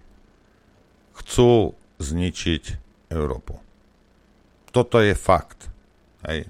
Oni síce vravia, že Putina, ale ja to berem, no ale keď ja vidím, že ničíš Európanov a nie Putina, ten sa vyškiera, hej, tak tvoje prehlásenie, že chceš zničiť Putina, a mne sedí. Hej. A možno je to tým, že som intelektuálne trošku slabší a zatiaľ mi to ešte nikto nevysvetlil, že zdražovanie a chudoba v Európskej únii je presne to, čo Putina odpáli. Hej. Dobre. Hej. No, ja to vidím zase tak, že chcete odpáliť ľudí v Európskej únii, aby mohli teda, vytvoríte problém, hej, chudoby. Ľudia zareagujú, obráte sa na štát, pomáhajte nám, dávajte nám baličky, tu chcem 200 eur na jedno decko, 300 eur, chcem toto, ja neviem čo. Hej, a oni ti potom samozrejme dajú peniaze, len to príde s takými podmienkami, že buď budeš poslúchať, alebo chcipneš hladom. Hej. Bavili sme sa x-krát o tom, Komanč ti zničil život, ale zdochnúť hladom ťa nenechal. Hej, týmto je to jedno. Skončíš na ulici, hotovo, nič, choroby, nič, hotovo, hej, máš smolu. Absolútne bezcitný prístup. Ale keď sa na to pozriete teda reálne a vidíte, že tí byrokrati teda chcú zničiť nie len jednotlivé štáty, ale ako proste obyvateľstvo. Tieto straničky, hej, a strany na Slovensku, toto je iba rada, hej, do budúcna. Dostali ste ťažké milióny od nás. Hej. Čo keby ste zobrali pár, možno aj desiatok tisíc eur z toho. Našli si expertov, hej. A urobili analýzu, poprvé ako, hej, lebo môže to byť donútené, že Európska únia sa rozpadne sama, alebo bude treba odísť. Hej. Lebo to je ako keď máš vraha pri sebe s nožom. Hej.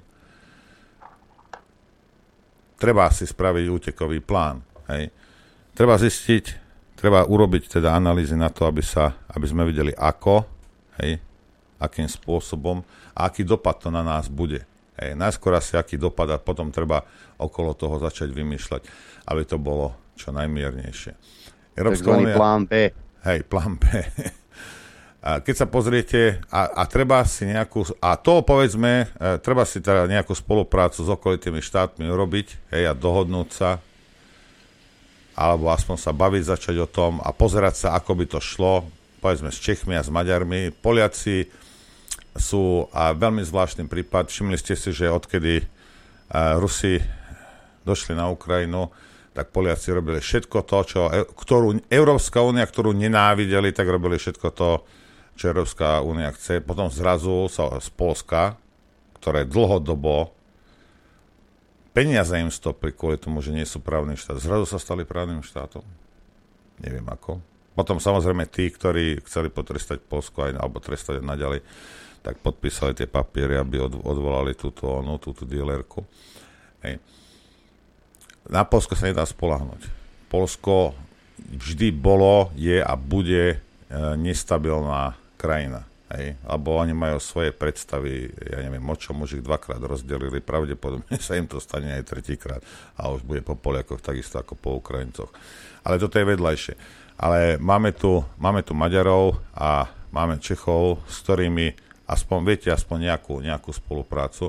Lebo tá Európska únia pôjde tak či tak, buď my od nej odídeme, alebo sa to rozpadne, alebo z toho bude jeden super štát, v ktorom budeme všetci, vrátane politikov, žebráci a budeme poslúchať, ako oni budú šľahať bičom.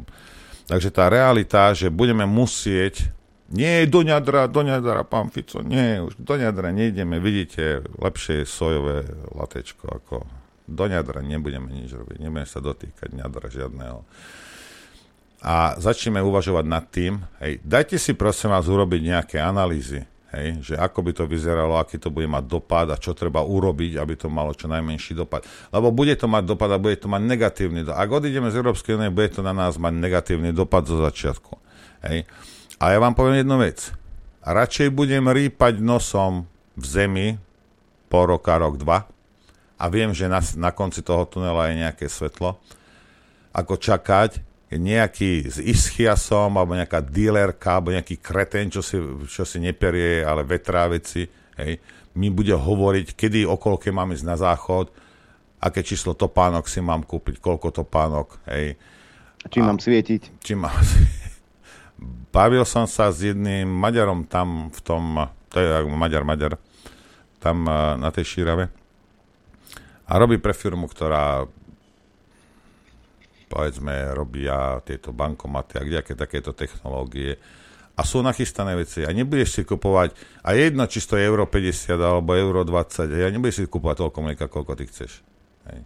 Ani masla si nebudeš toľko kupovať. Bude na prídel aj benzín. Hej. A takisto, hej.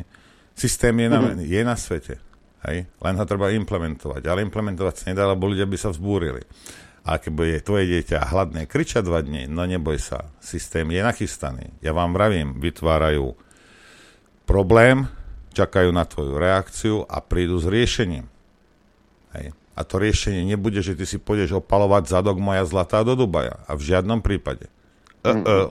Ani na Šíravu nedojdeš. Hej? Jedine, že by si mala nejaký bicykel. Takže ako báme sa o tomto. Toto je realita. Takže čokoľvek ten odchod z Európskej únie, a ja prvýkrát o tom otvorene rozprávam a musím o tom rozprávať, hej? Že proste tá realita, musíme sa na to nachystať, hej? Lebo bude pozde. Že akékoľvek problémy nám odchod z Európskej únie spôsobí, hej? Bude vždy menší problém ako to, čo chystajú oni pre nás. Lebo ak ty zostaneš v Európskej únie, tak ono to bude horšie a zrazu zistíš, že žiješ na kontinente, ktorý je väzením. A nebude sa ti páčiť. A problém je v tom, že ako náhle, lebo ľahko do basy, ale veľmi ťažko z basy von. Hej. A preto treba proste sa brániť pred bránami a nenechať sa tam nastrkať. Lebo ako náhle tam budeme, to dieťa ti bude vrieskať a ty budeš nastrkať, budeš nadávať a budeš volať do relácie, ak bude nejaká, pravdepodobne nebude. Hej. A budeš skákať 2,50 m, aj tak budeš poslúchať, lebo dieťa ti zjape, že je hladné. Hej. Toto je nachystané, toto je realita. Hej. Neviem, že sa to stane, ale zastaviť to vieme iba my. A jedným z krokov budeme musieť urobiť, hej, a tá strana, ktorá bude nachystaná, aj keby si mal vyhodiť tých 10 000 eur, ja som ti ich dal, to sú moje peniaze, no, tak si nepôjdeš niekde na Bavoráku na výlet, hej. Alebo nejakú pipku si nebudeš vedieť zaplatiť. No tak bože, no tak sa skamaráť s lavačkou a s pravačkou, mne je to jedno. Hej, ale dajte to urobiť. Hej. Lebo tá strana, ktorá bude, alebo tí ľudia, tá skupina, ktorá bude nachystaná na túto situáciu, možno za 2 roky, možno za 6 rokov, ale určite do 6 rokov, bude tá strana, ku ktorej sa ľudia budú obracať. A keď budeš vykrikovať stále, že do ňadra, a ľudia budú vidieť, čo to ňadro s nimi rubuje, ako ich dusí, tak máš smolu. Buď chceš pre Slovensko niečo urobiť, alebo si myslíte, že ešte je stále rok 2016? Stále si to myslíte? Kdeže by. A keď si hovoril, že niečo sa chystá, čo je na tom pravdy, Julitka, ak pošúvaš, naštuduj, ale Iveta Michalíková, pani inžinierka, upozornila na svojom profile na toto. Priatelia, je čas byť na poplach. EÚ v rámci revízie zmluv ruší suverenitu členských štátov. Zapredaná slovenská vláda aj s americkou gubernátorkou na území Slovenska Zuzou protiústavne súhlasila so vzdaním sa suverenity Slovenska v niekoľkých otázkach. Včera, teda to bolo ešte 9.6.2022, poslanci Európskeho parlamentu schválili uznesenie o zvolaní konventu za účelom revízie zmluv Európskej únie. Ide o dve nosné zmluvy o Európskej únii a zmluvy o fungovaní Európskej únie, ktorými národné štáty, teda aj Slovensko, odovzdali časť právomoci Európskej únie. Vláda a prezidentka porušili ústavu Slovenskej republiky a bez referenda rušia štátnosť Slovenskej republiky. Článok 7, odsek 1. Slovenská republika môže na základe slobodného rozhodnutia vstúpiť do štátneho zväzku s inými štátmi. O vstupe do štátneho zväzku s inými štátmi alebo o vystúpení z tohto zväzku sa rozhodne ústavným zákonom, ktorý sa potvrdí referendum. Nesmieme dovoliť, aby sme boli bez referenda začlenení do novovznikajúceho štátneho útvaru Európskej únie. Pokiaľ sa tak deje, táto zmena bude protiústavná a my občania nie sme viazaní žiadnou legislatívou či pokynmi a záväzkami vyplývajúcimi z protiústavného zrušenia slovenskej štátnosti. Zo strany Európskej únie sa jedná vyslovene o okupačný násilný tlak legislatívne upravujúcej kolonizácie a okupácie Slovenska. Je našou povinnosťou brániť suverenitu Slovenskej republiky, o ktorú sme bojovali tisícročia a dnes sa nás o ňu usilujú pripraviť vlastizradná skorumpovaná vláda slúžiaca záujmom Spojených štátov a pohrobkom nacistov na čele Európskej únie. Ak je toto pravda, tak už sme v tej prdeli do polovičky, veriaci bratia a sestry. Ale chcel by som upozorniť tých našich politikov, ktorí nechodia nakupovať, lebo žijú sami a nevedia, čo stoja maslo. Ono sa môže stať, že tí ľudia už budú tak pritlačení k múru, že sa začnú diať veci. Ja neviem, ale v tom Nemecku každý deň 1-2-krát príde správa tohto typu. V Nemecku pri pokuse o útek zrazil autom 4 cyklistov 36-ročný muž z Mannheimu. Najprv zrejme zabil svojho otca a pri úteku z miesta činu narazil do skupiny cyklistov. A jedna žena zrážku neprežila, ďalšie 3 osoby ležia s ťažkými zraneniami v nemocnici. Aj z druhého miesta činu sa pokúsil uísť, tentoraz pešo, napokon skočil do rieky Rín. Páchateľa, ktorý bol pravdepodobne psychicky narušený, všetci sú psychicky narušení, polícia zatkla, informovali vyšetrovatelia, podľa ktorých bolo pri prenasledovaní nasadený vrtuľník a člen vodnej polície. A takýchto správ z Nemecka, ak si všimnete, chodí denne aspoň raz jedna. A predstavte si, že tu chlapi už nebudú mať kam zájsť, alebo ženy, už nebudú vedieť, čo majú robiť, budú pritlačení k múru a začnú sa diať veci. Potom budete hovoriť, čo, milý pán Kolár, nechodil som do obchodu, lebo žijem sám, lebo som odtrhnutý od reality. Potom, keď k tomu príde, čo budete robiť? Lebo potom už cesty späť nebude. Vy budete spokojní vo svojich vilách, vo svojich vrtuľníkoch, pri svojich bazénoch, alebo kde si na ranči v Austrálii, spokojne si budete člapkať nohami vo vode a ľudia tu už nebudú mať čo jesť. Budú pritlačení k múru. Počkaj, v Austrálii je plný fašizmus už. Tam už náckovia, hej. To už funguje v plnom prúde. No. Milí moji zlatí, hej? Tí ľudia už budú fakt na hranici. Nebudú vedieť zaplatiť, čo aj im, účet za elektriku. Odpoja ich od elektriky.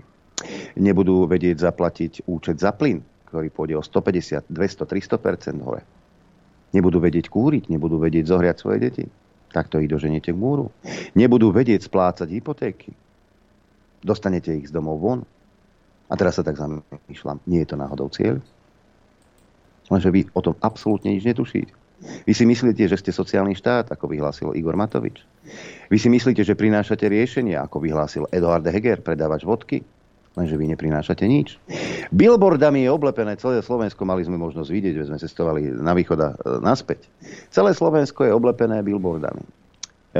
Boris Kolár je tam a chváli sa, ako schválil. Ako tie nájomné byty už sú, no nie sú. Ešte si ani jednu tehlu nepoložil. Ale už sa chváliš tým, čo ešte postavené nie je.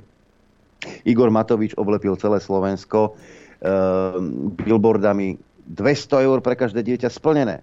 No splnené nie je nič, pretože prišlo veto prezidentky, pôjde to na ústavný súd. Dokonca a s tým vetom je súhlas aj v strane Oľano.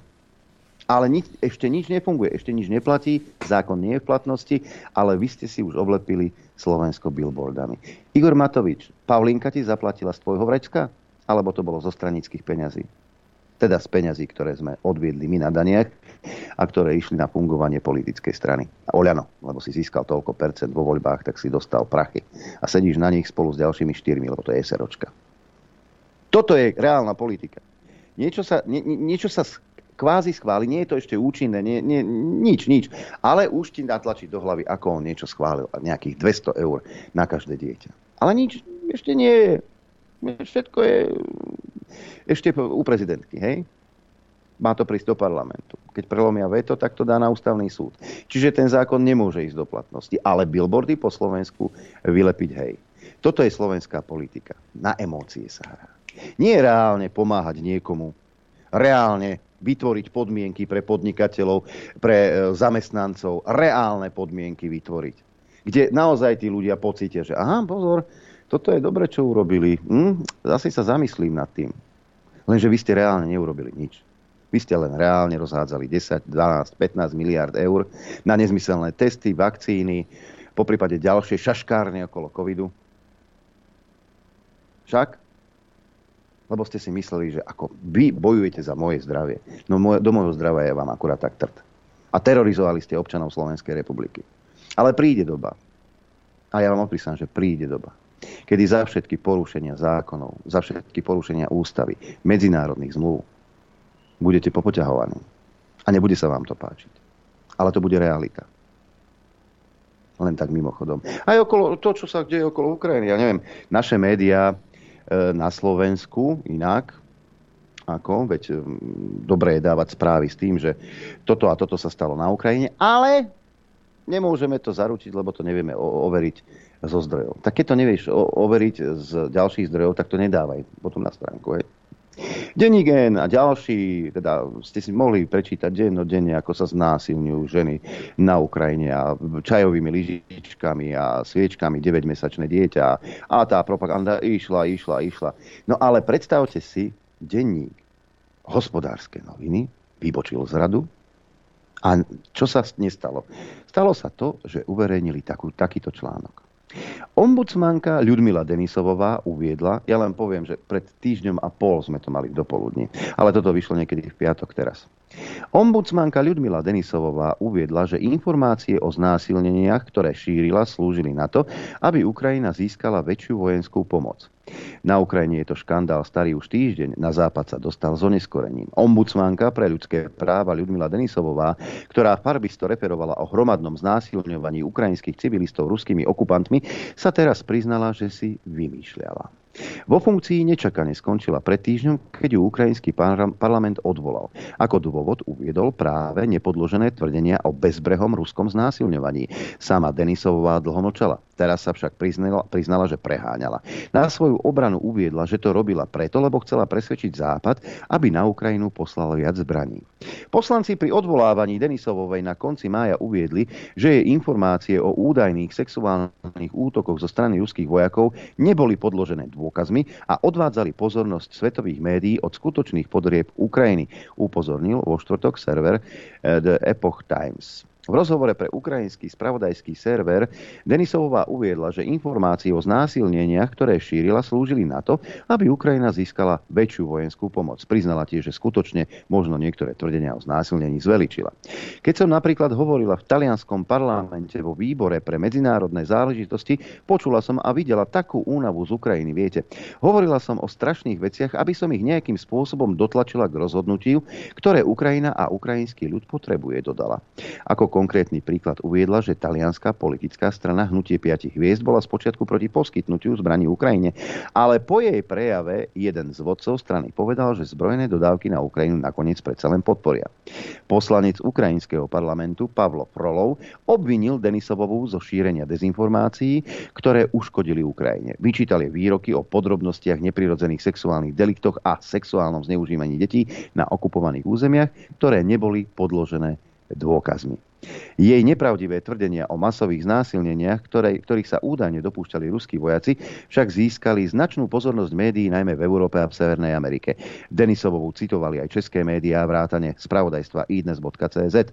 Proti ruskému násiliu na ženách sa protestovalo v mnohých európskych krajinách. Len tak mimochodom aj v denníku N sa tieto články objavovali ako napovel. No, ak klamali ukrajinské štátne orgány, lebo naozaj ona je štátna úradníčka, čiže by si mal nejaký predpoklad toho, že sa nebude klamať, ale budete hovoriť čistú pravdu. A ak klamali v tomto Ukrajinci, pýtam sa, v čom ešte? No neviem, ale čo viem, a ja som zhrozený z toho, že tak závažná, tak odporná vec, čo urobili Rusi v tej Buči. Dočkaj, nie. Neviem, proste zrazu je ticho o tom masakri, ktorý bol teda vyrobený v produkcii MI6. To je taká produkčná spoločnosť z Veľkej Británie. Hej. A prečo je ticho o tom? Zapýtam. Kramatorsk. Napríklad. Aké rakety tam leteli do toho? Kde to všetko je? Všetci pobúrení. A teraz ty, však samozrejme v denníku N, v denníku SME ti tieto sračky dajú, aj, že to je hotová vec, ty sa rozčúliš, na mňa si nastratuje, že som bezcetný hajzel, možno som, ale v tomto prípade si dávam pozor, hej, z čoho skáčem, keď vidím, že jedni aj druhí robia nenormálnu vojnovú propagandu, ale ty jej podľahneš a si rozhorčený, čo sa v tej Buči stalo, alebo v tom Krematorsku. Hej. A na základe to. A preto som vám ja vždy vravel. Ako vypočujete si, môžeš sa aj rozčelať, môžeš aj nadávať, daj si aj pol deci, mne je to jedno. Hej. Ale nekonaj na základe týchto informácií. Lebo s veľmi veľkou pravdepodobnosťou, jak z jednej, tak z druhej strany budeš počúvať iba lži. A keď sa ma spýta, že prečo by to robili, No preto, aby teba rozčúlili, aby si sa pridal na ich stranu a ďalších stovky miliónov debilných Európanov, ktorí skočia na hocičo, čo v telke pustia. Preto, aby išli tam zbranie. Lebo Európska únia nemá záujem absolútne na nejakom miery. Európska únia to chce predlžovať čo najdlhšie. A v procese toho predlžovania teba pripravia o všetko, čo máš, a dajú ti riešenie, ktoré náhodou, keď leteli okolo Číny, tak videli, ako funguje také riešenie. Však. Nemusíš už do Číny chodiť. Budeš tu makať jak Číňania, budeš žiť ako Číňania. Už sa tešíme, hurá. Toto už raz bolo, len to nebolo tak hrozné. Veď to. Dokonca aj tuto Juraj Draxler píše, lebo sa tu budú navážať samozrejme zbrane vo veľkom. Hlavy štátov východnej Európy volajú po väčšej militarizácii regiónu. Všetci vrátane našej pani prezidentky vydali vyhlásenie, v ktorom prosia NATO o viac vojakov v našom regióne. Otázka je, na čo? Ak by nás napadlo Rusko podľa kaviarenských mokrých snov, tak my sme predsa podľa našich veľkých analytikov aj podľa aliančných dokumentov chránení jadrovým dážnikom Severoatlantickej aliancie. Na čo viac vojakov? V skutočnosti ide o všetko možné, len nie o nejaké bezpečie Slovenska a východnej Európy. Toto je veľmi, veľmi nebezpečný moment. Vyššia militarizácia v skutočnosti neznamená len, že v krčmách okolo Sliača bude posedávať viac Jimov, Joe a Jasonov a že tu bude viac prostitúcie či obchodu s čiernym tovarom. Dlhodobý výhľad je taký, že sa začnú meniť zákony ostentatívne, aby sa chránilo bezpečie našich západných bratov a ich techniky. A preto sa bude treba vyjadrovať opatrne, inak vás zoberú z dôvodu, že vytvárate bezpečnostné riziko. Takisto príde viac peňazí na propagáciu správnych názorov, aj bezpečnostných, aj demokratických, aj proaliančných. A na to treba pripraviť pôdu vrátane správnych pozývacích listov. Z histórie s nimi už máme skúsenosti. V tieto mesiace sa hrá oveľa, oveľa viac, ako by sa to zdalo len podľa toho, čo vidíte na televíznych obrazovkách. No, a to, že sa budú zakazovať ľudia, nám sa to ešte nestalo, nás len vypli, hej. Ale napríklad my tu robíme tie stretnutia tak, že nepovieme, kde to je, povieme vám len, že zhruba kde, povieme vám zhruba dátum a hodinu, kedy sa tam stretneme. A Norbert vám potom mailom napíše, aj to je jeden z dôvodov, prečo sa posielajú maily deň, dva predtým. Lebo by sme mohli dopadnúť ako taký Edo Chmelár. Priatelia, organizátori útorkovej diskusie v Košiciach hlásia, že počet prihlásených ľudí prekročil kapacitu miestnosti, preto prosia, aby svoju účasť potvrdili len tí, ktorí chcú skutočne prísť, aby vedeli, či treba zabezpečiť väčšiu miestnosť. Ďakujem. Tak. A teraz registrujem, že poradca ministra obrany pre boj s hybridnými hrozbami Viktor Breiner od včera na Facebooku vyzýva svojich známych, aby prišli na debatu so mnou a postarali sa o to, aby som sa najbližších 10 rokov v Košiciach neukázal. Ďakujem za propagáciu a pozývam ľudí z opačných názorov na besedu, tiež majú skvelú príležitosť ukázať, ako slušne a kompetentne vedia diskutovať o odborných otázkach i verejných záležitostiach a ako si ctia demokratické princípy. Viete, reagujem na tieto primitívne invektívy iba preto, aby si všetci ľudia dobrej vole uvedomili, kto nám tu vládne, aká je tu atmosféra a kam sa Slovensko uberá. Keby sa toto stalo Zuzane Čaputovej, obkolosenej 24/7 početnou ochrankou, alebo ktorémukoľvek koaličnému politikovi, centristické médiá by bili na poplach, celý týždeň vydávali vyhlásenia odsudzujúce pokusy o verejný lynč a armáda najatých expertov by moralizovala, aké je takéto hecovanie davu nebezpečné. V každom demokratickom štáte by za takéto reči letel vládny úradník na hodinu. Na Slovensku a pri takejto vláde však môžete na pravidlá zabudnúť. Namiesto toho tomuto trápnemu výkriku tlieskajú všetci vlajočkári, progresívne slniečka, podivíni typu Kalmus či politolog Juraj Marušiak, ktorý zákerne vyštval z kresla riaditeľa Ústavu politických vied Petra Dinuša, aby mohol zasadnúť na jeho miesto. Dobre si týchto ľudí zapamätajte. Keď sa ešte raz opovážia kázať niečo o slušnosti a slušnej spoločnosti, pretože práve tieto individuá, ktoré sa o iných ľudských bytostiach vyjadrujú ako o dezolátoch, spodine a odpade, sú tými najbezcharakterenejšími ľuďmi bez náležitého vzdelania kultúry a morálky. My ich vychovávať nebudeme a ani im nemôžeme nahradiť to, čo zanedbali ich rodičia, ale môžeme a musíme im ukázať tú lepšiu tvár tvár slovenskej spoločnosti správaním, vystupovaním i prijatím. Diskusia s inak zmýšľajúcimi ľuďmi môže byť vzájomne obohajúcujúca, podnetná a inšpiratívna, preto je veľmi potrebná. Už neraz sa však ukázalo, že práve tento typ ľudí ako Naď, Krúpa alebo Breiner diskutovať nevedia a nechcú. Nevedia, lebo na to nemajú intelektuálnu kapacitu a nechcú, lebo sú to obyčajní zbabelí hulváti, ktorí sa cítia bezpečnejšie a istejšie v takýchto výpadoch od chrbta. Minulý týždeň si niektorí z nich pochvaľovali atmosféru na najznámejšom sabate militaristov, Globsek. Aké kultivované debaty sa tam viedli, v ktorých sa vraj nikto nehádal. No iste, pretože sa postarali o to, aby tam boli len sami pritakávači, aby im nikto neoponoval. Oni sa skutočnej diskusie boja, ale vy sa nebojte. Nedáme sa vyprovokovať školenými propagandistami, ktorí prevzali tie najhoršie metódy ľudákov a bolševikov zo 40. a 50. rokov minulého storočia. Tu nejde o mňa, neviem si však predstaviť, že by som takto štval ľudí proti svojim oponentom. Je to choré, zvrátené a nebezpečné, pretože to oslabuje demokraciu. A práve za to sú takíto fanatici platení. U mňa však živnú pôdu pre svoje provokácie nenájdu. Verím, že v rovnako pokojnom duchu budete na nich reagovať aj vy. Ubezpečujem vás aj ich, že Košice mám veľmi rád a nikto mi nezabráni v tom, aby som sa sem vracal tak často, ako to bude možné. Ani len Eduard Chmelár má problém, Norbert. Sú tu aj ďalší, ktorí začínajú mať problém a toho ďalšieho poznáme obaja.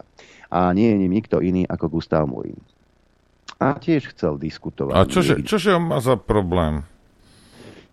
No, len či to nájdem, ten status? Lebo som ho videl a mal niekde debatovať v nejakej bratislavskej mestskej časti, ale mu to akosi zatrhli, že on tam debatovať nesmie. Lebo? No, lebo jeho názory sú také, aké sú. Predsa. Trúfne si niekto... Nie, toto nie je ono. Áno, toto je ono. Aha, mám. 9. júna ešte písal.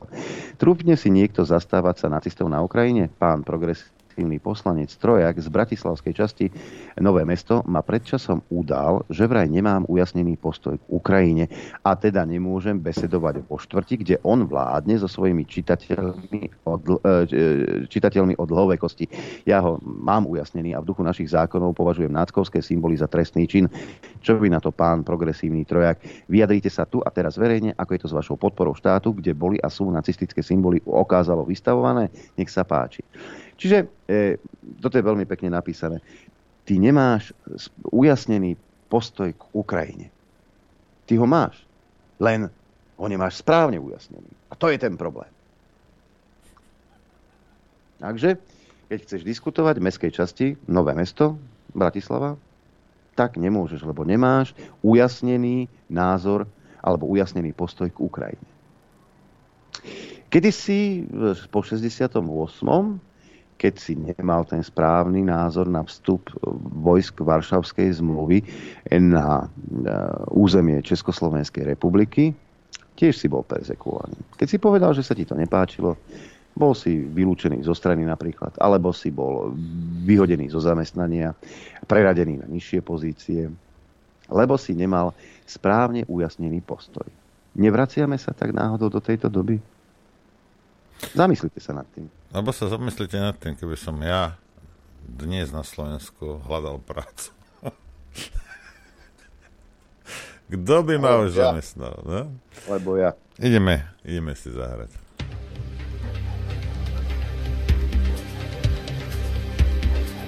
Počúvate Rádio Infovojna.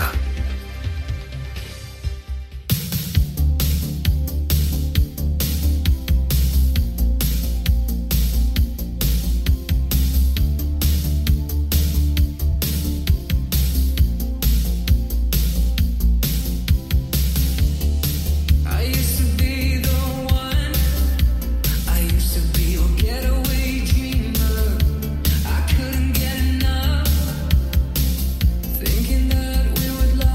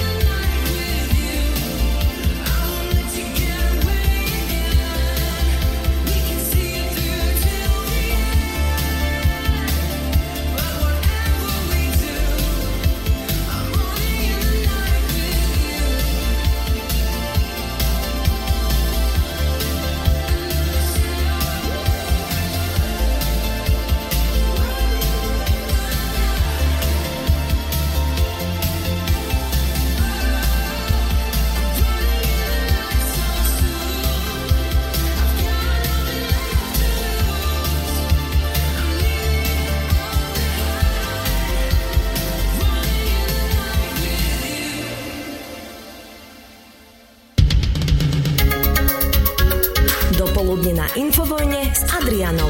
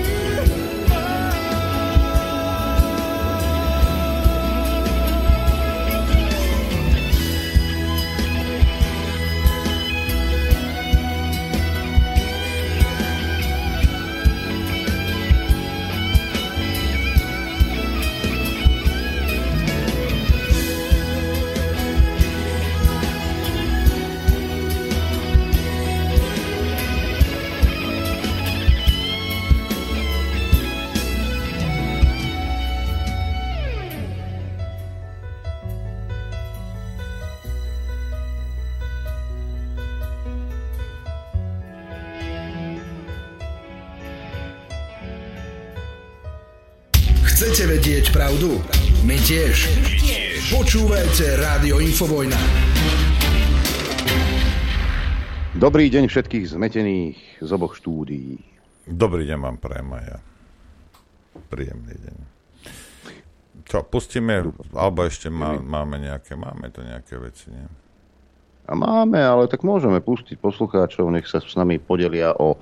Aj no, tí, ktorí boli na príklad... Nech poslucháče, povedz, hej, jedna vec, druhá vec, vyjadrite sa, čo si myslíte o tej macoche, o tých byrokratoch, ktorých neviem z akého dôvodu, no viem, ale povedzme, že nevieme, ale z nejakého dôvodu chcú zničiť celú Európu a obyvateľov, dostať na kolena. Že, či to vidíte tiež tak, alebo si myslíte, že tu je raj. Benzín za 3,50 bude asi tá hranica, kde Boloďa príde a urobí harakiri.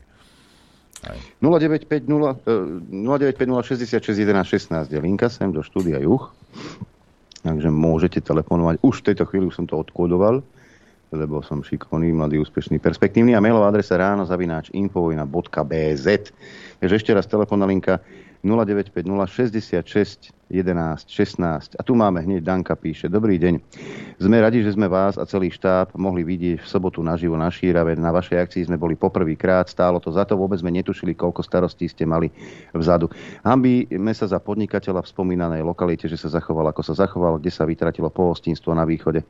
Ja byť na jeho mieste všetko spravím zadará, celý štáb a organizátori by mali občerstvenie a jedlo ako pozornosť. Verte mi, že by sme nevyšli na psí 30. Na budúce urobíme plnený kapustný list po našom holúbky pre vás všetkých, len by sme potrebovali zistiť počet ľudí vo vašom štábe. Ďakujeme za obetavosť. Danka napísala z Humenného. Ďakujeme. Rozumiete, to nejde o to. To absolútne nejde o to.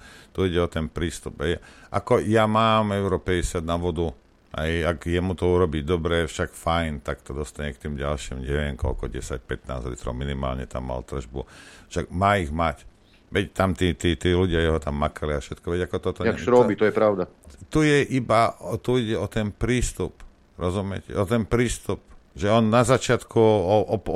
mi hovorí, že proste on musí tu mať priestor na terase, lebo mu budú chodiť ľudia z oného, z lode. No áno, na tej lodi chodili ľudia, to boli všetko naši poslucháči. Hej. A keď to, takže že mi to dá, ako prenajme mi to. A rozumiete, to sú také, tu nie je to, nič sa nám nestalo, samozrejme, ako nič sa nedieje, hej, a mňa udivuje tento prístup, rozumiete, a ja v tom mojom veku, hej, nemám absolútne nutnosť sa s takýmito ľuďmi dohadovať o čomkoľvek, hej, nechceš, fajn, čau, hej, preto vravím, u poslucháčov som bol, sú mnohí, pozrite sa v Jure, aké to bolo, hej. Absolútne, čokoľvek bez problémov, proste porobené. My sme chceli napríklad tam, ak si videli, tak na tých hostí tam pražilo nenormálnym spôsobom. Hej. Nad nimi, ak sa pozriete na to video, je proste taký balkón, tam bola taká ako ďalšia terasa. Chceli sme tam stôľať, že nech tam sedia v tieni. Hej. Čo si myslíte, čo mi povedali? V žiadnom prípade. Toto je pre hostí. Hej. Rozumiete, aj keby a teraz, a to, čo si myslíte, tí ľudia tiež konzumovali, čo tam sedeli. Ale nie, v žiadnom prípade, nemôže tam byť pri okne, proste, lebo čo keď mu príde zlodej niekto, hej. Rozumiete, toto je ten prístup, hej. A v tejto chvíli to je mne jedno, koľko zarobil, však dobre mu tak, ja som s tým v pohode, ale už tam v živote nepôjdem.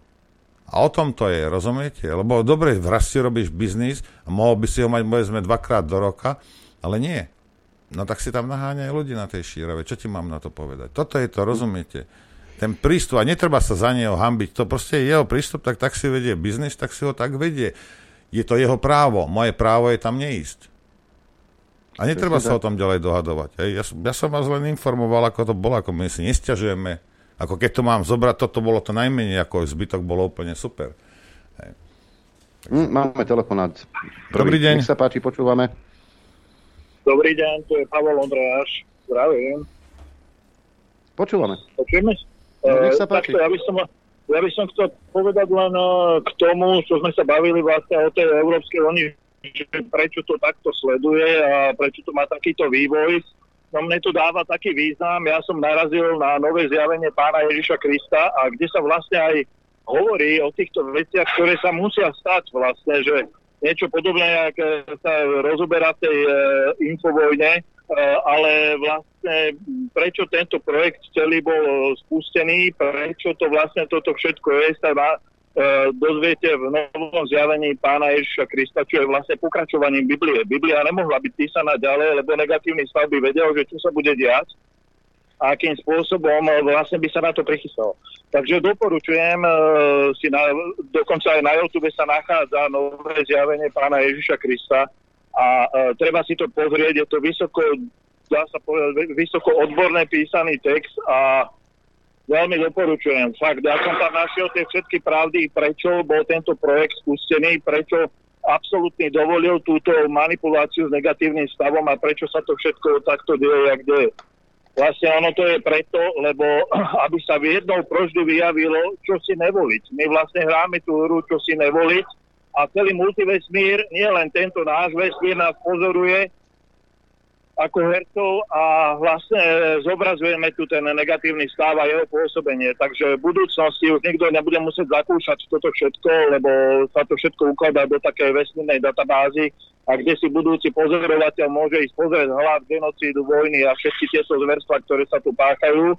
A vlastne víťazstvo negatívneho stavu na dobu, víťazstvo negatívneho stavu, jak v Matrixe, keď ste videli film, na krátku dobu zvíťazí, ale tým pádom už nebude potrebu a celé sa to ukončí.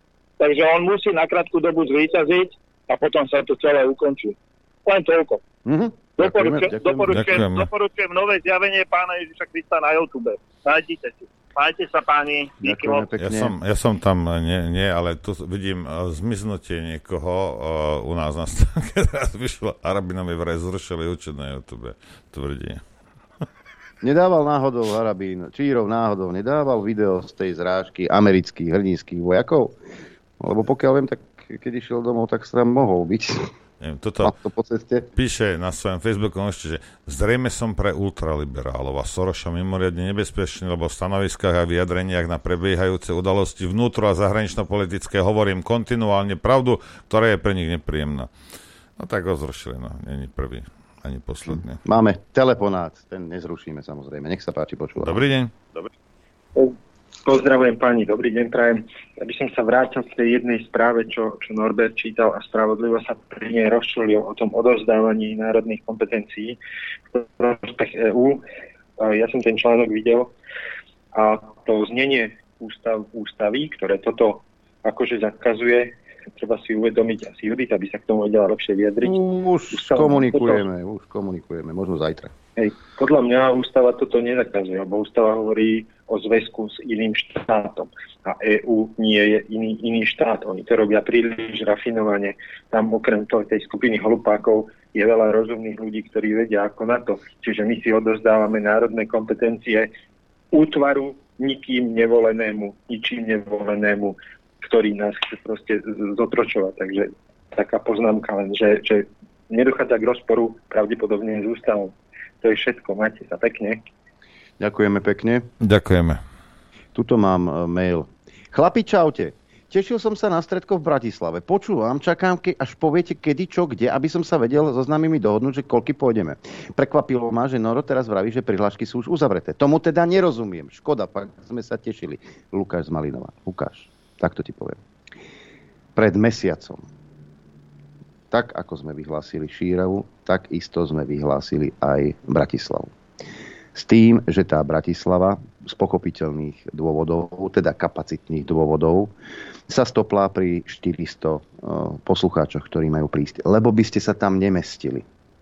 Takže ty darmo teraz čakáš, že Noro niečo konkrétne povie. Lebo to bolo pred 3 týždňami aj 4 dňami uzavreté. Nakoľko sa vás za 3 dní tých 400 prihlásilo. Hej? Ale toto je jeden z dôvodov, prečo na budúci rok Bratislavu robíme inde, aby sme nemuseli takéto e-maily čítať a dostávať. Toto bolo dohodnuté už dávno, tak tento rok, alebo môžeme urobiť Bratislavu na jeseň ešte niekde, hej, a to by mohla byť ďalšia možnosť a môžeme sa nad tým reálne zamyslieť. Vážení poslucháči, vážené poslucháčky, keď vlastníte nejaký priestor, kde by sa to dalo urobiť, že je váš súkromný, alebo otca, mami, a že tam máte nejaký bufet, aby sme tam nepokapali, tak sa ozvite sa, Mňa, ten povedzme včera, čo som bol pri Košiciach, pekné miesto veľmi, ten chlapík ma naháňa 3 mesiace. Hej, a telefonovala a fotky mi posielala a v kuse otravovala, až som tam včera šiel. Hej? A super. Hej? Takže ak máte záujem, ozvite sa, toto vedieť. Je to aj pre vás biznis, pre nás to bude bezpečné miesto a nebudeme sa musieť dohadovať s nejakými kreténmi. Hej? To je celé, veď ako fajn. Hej? Ja si myslím, že jak posluchači, tak ani my nemáme problém s týmto. Ak niekto v okolí Bratislavy, ja neviem, možno Záhorie, alebo ja neviem, tam Senec, hej, alebo tam, kde ani lišky dávajú dobrú noc, tie maďarské šomoria, hej, no tam niekde. Igen. Keď niekto má niečo, tak sa ozvite, hej, ako môžeme urobiť tú Bratislavu ešte raz, buď v lete, alebo v septembri, alebo nejak tak, hej, po dovolenke v septembri. Veď v pohode, ono zase, problém teraz je, hej, a bude aj v Bratislave, ak pán Boh dá, bude pršať, keď nedá, tak bude pražiť slnko a tam pobede tiež. Tak ja to tam nemám rád z toho dôvodu, že tam o 3. o 4. tam tak šlahá, že to je nenormálne. Hej. Možno ale nejaký stampizm. A jasne. Som ho zjedol na kilogramy už. No a tak niečo rozumné, hej. Niečo rozumné. Ak máte, nech sa páči, ozvite sa. Ja si myslím, že Bratislava nie je šíravá, tam sa vieme dostať celkom rýchlo. Hej. A vieme to zorganizovať ešte raz. Hej. Aj tento rok ešte si myslím. Nemal byť problém. No. Máme telefonát. Nech sa páči, dobrý deň. Krysko, pozdravujem zo Spojených nemeckých emirátov, chlapci všetkých, aj tých počúvačov, pozeračov. A prečo používaš rakúsky nacistický pozdrav? Nemci sa takto nezdravia. Oni už je to rozšírené. No, ja by som na margo toho stretnutia Šírava bola teraz, čo tak Zlaté piesky, tam je tiež dosť miesta. Ak to tam vlastníš, prečo nie? Možno tak staré plavky, ktoré som tam niekedy zabudol, ale ináč nič. Počúvajte, chlapci, včera boli voľby, v Saken je účasť bola slabých 50%, mohli niečo zmeniť, ešte bude druhé kolo, ale ťažko povedať, ľudia sú tak hlúpi a apatickí nejako. Čo sa týka nemeckej pomoci, je to zrovna asi toľko, jak Igor pomáha, tak aj tu na ten Hábek, ten špenátový idiot, ktorý tu dáva také vyhlásenia, akože ľudia by si mali vymieňať sprchové hlavice, ktoré možno menej vody prepustia, hej, a podobné veci. Hej. Takže a samozrejme menej kúriť, menej jazdiť autom, všetko menej. Len oni si dajú viacej a viacej diet, hej, vždycky pri tých obrovských platoch. Takže je to jedna špinavá banda. Áno, ja súhlasím. Prečo ste sa naučili jesť 3-krát denne, keď stačí raz za 3 dní? Aj to je riešenie, nie? Presne.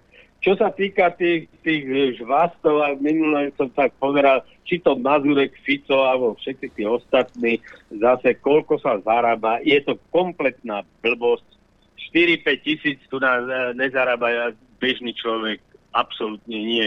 Je drviavá väčšina chodí s 1000, s 1500 možno. No samozrejme, tie náklady sú tu vyššie. Nepopieram niektoré veci, keď sú ponuky, či sú to potraviny alebo iné veci sú lacnejšie. Ej, ale treba kúpiť, keď je, lebo tu na tie ceny vystrelili do astronomických výšok. To znamená, mnohé veci, skutočne potraviny, treba skúracie prsia, čo stali 5-6 euro kilo, stoja dneska 10. A to počúvam aj iné ceny. Hej. U Lidla napríklad hovädzí guláš 13 euro kilo. Hej, čo predtým stálo 7 a podobné veci. Takže nehovorím, že všetko je strašne drahé, ale každá blbosť, na čo sa pozrite, bude 20, 30, 50 centov viacej, alebo keď tá cena je približná, tak zase obsah je menší. Hej, takže na tom toto ukrajujú. No a čo sa týka tej kultúry tu na tak... to, čo Adrián spomínal, že raz denne nejaký útok alebo niečo podobné s nožom. Bohužiaľ, musím ho sklamať, to je ďaleko častejšie. Zrovna, predtým zase nejaký sotil babu do kolaiska, hej, a Vždycky sú to takí, čo sú v podstate buď nedostali azyl, ale sú trpení, alebo aj ho dostali, takže sú to Nemci, ktorí majú potom sa volá nemecký štátny občian menom Abdul Al-Ahmed a podobne. Hej, a toho je strašne veľa. A hlavne vo veľkých mestách je to na dennom poriadku a niekoľkokrát, takže si nerobí ilúzie, že to je občas a je to nejaký... Oni sú všetci psychicky chorí, samozrejme, že ich potom ako... To sú duševne narušení jedinci a ojedinelé prípady všetko. Ale to ide do 10 000, čo tu na ľudí už pozabíjali, zmrzačili a obrovské škody, no. A bude to stále veselšie a veselšie. Takže toľko odo mňa, prajem krásny deň a všetkých vás pozdravujem. Ďakujeme. Ďakujeme. Akorát, viete ten prípad, čo bol na garde? Ten, na Mladej garde. Ten, tá baba. Tak... Toto čítam, že vysokoškolskú študentku 21-ročnú Máriu našli bez známkov života v priestore bratislavského internátu 3. júna. Podľa polície obvinený muž krátko po poludní 2. júna v internátnej izbe Máriu uškrtil vlastnými rukami. A ho majú Ukrajince. A som si myslel, že kokos, konečne robia tí policajti niečo, nie len naháňajú ľudí bez rúška. Čítam ďalej. Volodymyr sa následne v stredu 8. júna sám dostavil na políciu, kde sa k skutku priznal. No tak jasne, tak keď vrahovia sa chodia sami priznať behom pár dní, tak vy máte čas na to, aby ste nám vysvetlili, čo je hoax a čo nie je hoax. Robiť domovú prehliadku, alebo niekto niečo napísal na Facebook, alebo niekde niečo povedal, alebo Marček povie niečo o mňa, a mňa predvoláš ako podozrivého, ťapa, hej, no a takéto veci. Na to máte čas. Hej. A našťastie, že tí ukrajinskí vrahovia sú takíto, že majú svedomie a prídu sa prihlásiť. No, to by sa robilo v policajnom zbore, keby každý bol takýto zodpovedný. Máme telefonát, nech sa páči, počúvame. Pekné predpoludne do štúdií. Ja by som za všetkých zúčastnených, chlapci, vám chcela vysloviť veľké ďakujem vám, aj organizátorom a aj všetkým diskutujúcim za tú širou, bol perfektne. A vidíme sa, ja teda so mnou už sa vidíme len na Zlatých Moravciach. A dostali ste tam to najdôležitejšie, prečo ste prišli? Máte fotku so mnou? lebo ja som jedna z tých poslucháčkov, ktorá sa absolútne nefotí. Moju fotku neuvidíte nikdy na žiadnej sociálnej sieti a podobných dristov. Ale mohli ste si Lichtnera dať nad posteľ manželskú. Prvýkrát som povedal, že vrejme, keď sa budú chcieť fotiť, niektorí sa aj 10-krát chceli, vrejme, nič, obetujem sa, urobím to. Tak a ďakujem, že ste toto... A že ste ma ušetrili tohto. A to už čo by bol, že Lichtner nad manželskou posteľou, no teda to dobrá predstava. Odstrašujúci príklad. Pozor, to bola dobrá predstava. Ešte k tomu poslucháčovi, ktorý volal z Nemecka. Viete, v Rakúskovciach, ja ich tak volám, Soraj, moje Rakúskovce, je to asi podobné. A ľudia už aj tam začnú predstavať. Všade sa to začína pomaly prebúdať. Keď príde k tomu najhoršiemu a príde k tomu do ostra, tak to neviem si to predstaviť. Anarchia nie je nič pre ľudí. Jednoducho bez nás tam. Nie je to tak, ľudia kvôli mojim dieťam a vnúčatám. Ale ináč, chlapci, pekný deň. Ďakujeme. A pekné ešte raz. Veľmi, veľmi pekné. Moje ďakujem. Ďakujeme aj my za všetkých. Ďakujeme. Mám tu mail, že pobavil ma poslucháč, ktorý vysokú cenu masla bez problémov vyrieši tak, že si kúpi len polovičku. Ja poznám takých geniálnych občanov. To bol poslucháč, to bol niekto tam v tej... No, ale tak pozerač z Marky, tá Jojky, že sa tam prikoprcol. Ja poznám takých geniálnych občanov, že im nevadí ani zvyšovanie cien benzínu, lebo oni vždy tankujú len za 50. Aj náš súdruh, firmovaný starosta, toho času nezávislý, slúbil ľuďom pred voľbami, že on cenu za odvoz smetí nezvýši ani o euro. Po voľbách dal vyhlásiť, že cena za odvoz odpadu sa nemení, tak ako sľúbil. Len odvoz nebude každý týždeň, ale raz za 2 týždne. Veľa ľudí ho velebí, že slovo dodržal a preto ho budú voliť opäť. Takíto ľudia budú za sankcie proti zlým Rusom aj na smrteľnej posteli, keď budú zomierať od hladu pri omrznutých oknách, studených radiátoroch a za svitu sviečok. S pozdravom. Za všetko môže školstvo, lebo keď osminka masla je za cenu štvrťky masla, teda naopak, ale hej, nie. Osminka masla je za cenu a ako bolo niekedy štvrťka masla, hej, a máte problém so zlomkami, tak vám to je jedno. Tak si kúpim menší, veď to je takisto, veď tankujem iba za 50. Hej. No, ja robím tak, lebo nerád chodím na tú benzínku, tak často ja furt dám plnú, no a vidím, hej, vidím, koľko musím zaplatiť za to, a to sú nenormálne peniaze. Ale ja tankujem iba plyn teraz. Takže. Máme telefonát, nech sa páči, počúvame. Dobrý deň. Dobrý deň. Obidvom vás srdečne pozdravujem. A pán Richtner mi proste na strunu ťukol, keď spomenul tú Európsku úniu, že by bolo dobre ozaj s nej odísť. No ja o tom proste sa viacej rozširovať nebudem, lebo do toho až toľko nevidím, nie som až taká múdra, ale vtedy napadlo ma niečo, možno sa budem k tomu vracať, omlúvam sa, ale ja si pamätám, keď k nám ešte chodili poslanci aj z federálneho zhromaždenia, ešte aj za pána Mečiara poslanci, keď povedali, že Mečiarov zámer je taký, že my by sme nemali skôr ako v období roku 2018 vstupovať do Európskej únie, pretože my si musíme zabezpečiť a vybudovať svoju ekonomiku tak, aby sme tam nešli ako chudobní príbuzní, ale proste ako rovnocenní partneri.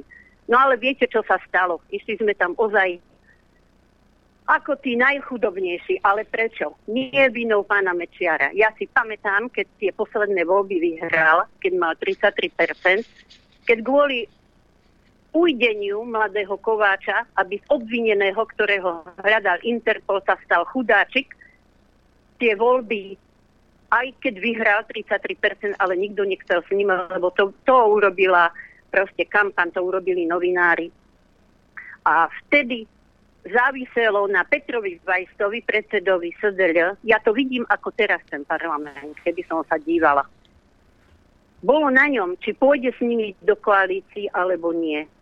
On vtedy stal, pán Peter Weiss, predseda bývalej SDĽ, a povedal, že nie. A zápätí na to stal ten starý pán Oblízok Mikloško a viete, čo povedal? No, a teraz môžete všetci odísť a my si odhlasujeme, čo chceme, čo potrebujeme.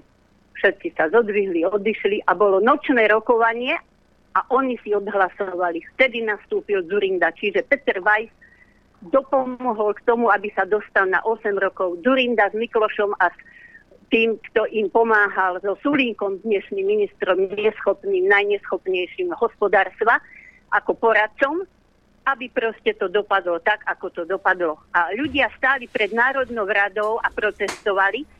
Prišla manželka pána Mečiara vtedy a prehovorila k ľuďom, prosím vás, nebojujte za Mečiara, bojujte za demokraciu a za spravodlivosť. Takže vidíte, že ako toto všetko dopadlo.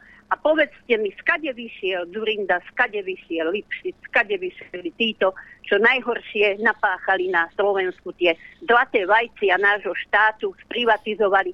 Veď mohol to sprivatizovať aj Mečiar, ale prečo to ústavným zákonom urobil, že to má ostať štátu, že sa to nesmie privatizovať, veď z toho sú obrovské zisky do štátu. Kanada napríklad má všetky takéto veci v štáte. Bol tam brat môjho oca, náš strýko, a tak nám to vyprával, ako to tam funguje, lebo oni vedia, že z čoho je veľa peňazí. Ale vidíte, u nás to išlo všetko naopak. A vidíte, teraz myslíte si, že KDH, že veriaci v kostole, kolenačky sa modlia, vyjdú z kostola a robia najhoršie veci. Ja KDH-kom neverím ani to, čo si odstrihnem nechať. To sú proste najväčší farizeji, ktorí môžu byť. Takže len toľko môj príspevok k tomu, že vidíte, ako to u nás ide. A história, len viete, ľudia nepamätajú. Ja neviem, či je to môj dar, alebo je to na škodu, že si ja takéto veci aj spred 25 rokov pamätám. Mne sa to premieta ako film. A neklamem, nevymýšľam si, bolo to presne tak v tom parlamente. Takže len toľko vám chcem povedať. A ďakujem vám za to, čo robíte. Ďakujeme našej externej pamäti. Ďakujeme. Je pravda. Dohľadajte si, prosím vás všetci, kto bol hlavným vyjednávačom pri vstupe Slovenska do Európskej únie. Dohľadajte si. A zase sa dostanete len a len. A to bude nejaký oný, to bude nejaký fígel. A to, to v tom bude fígel. V tom bude fígel, to na to prísť.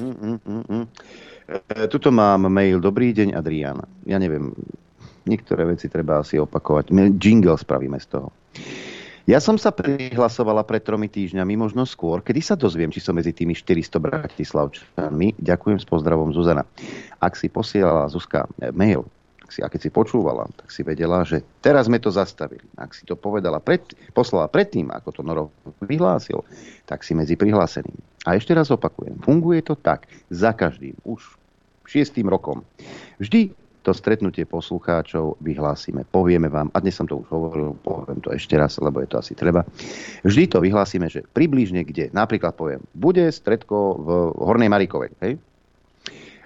Povieme vám dátum, treba 20. augusta. A vy, ktorí chcete, sa prihlásite, hej, mailom. Deň alebo 2 pred tým, ako sa bude stretnutie konať, dostanete presné súradnice, kde to bude. Robíme to preto tak, aby majiteľ areálu, poprípade hospody, kde to má byť, alebo kultúrneho domu, nemal problém so slniečkárskymi starostami, poprípade slniečkármi v danom meste, ktorí by toho daného občana, ktorý to spolu organizuje, teda aby ho necepovali. Hej? Práve preto to takto robíme. Dneska sme dali príklad jasný, že napríklad Gustáv Morín nemôže v Bratislave, Nové Mesto, či kde to bolo, robiť nejakú besedu, lebo nemá správne ujasnený postoj k Ukrajine. Poprípade Eduard Chmelár, ktorý chce v Košiciach mať besedu, tak sa mu tam budú nahlasovať štrajkokazy. Robíme to preto takto. A hlavne preto, aby sme vedeli tie počty, lebo v niektorých prípadoch sú tie priestory obmedzené, nemestí sa vás tam toľko, alebo jednoducho organizátor nebude vedieť zabezpečiť všetko pre váš komfort, preto je to obmedzené. Takže deň, 2 predtým dostanete mail s presnými súradnicami. Houk, dohovoril som. A teraz ideme si niečo zahrať pekné, čo je na to. Môžeme? Môžeme. Tak choďme.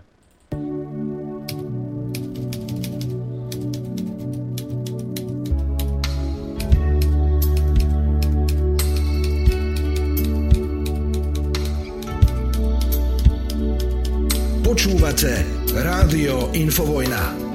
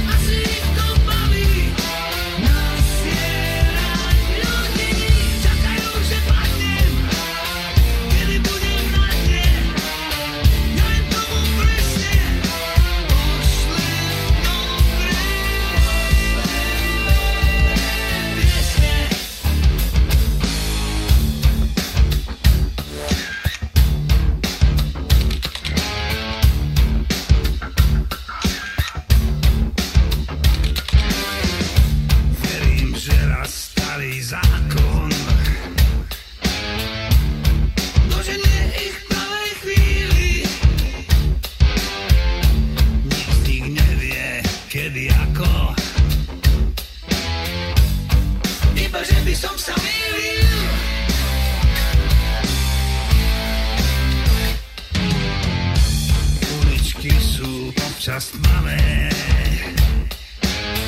Ty nemajú slické reči. Mám chuť byť sa, keď som v práve. No skryš sa mi, sami prieči.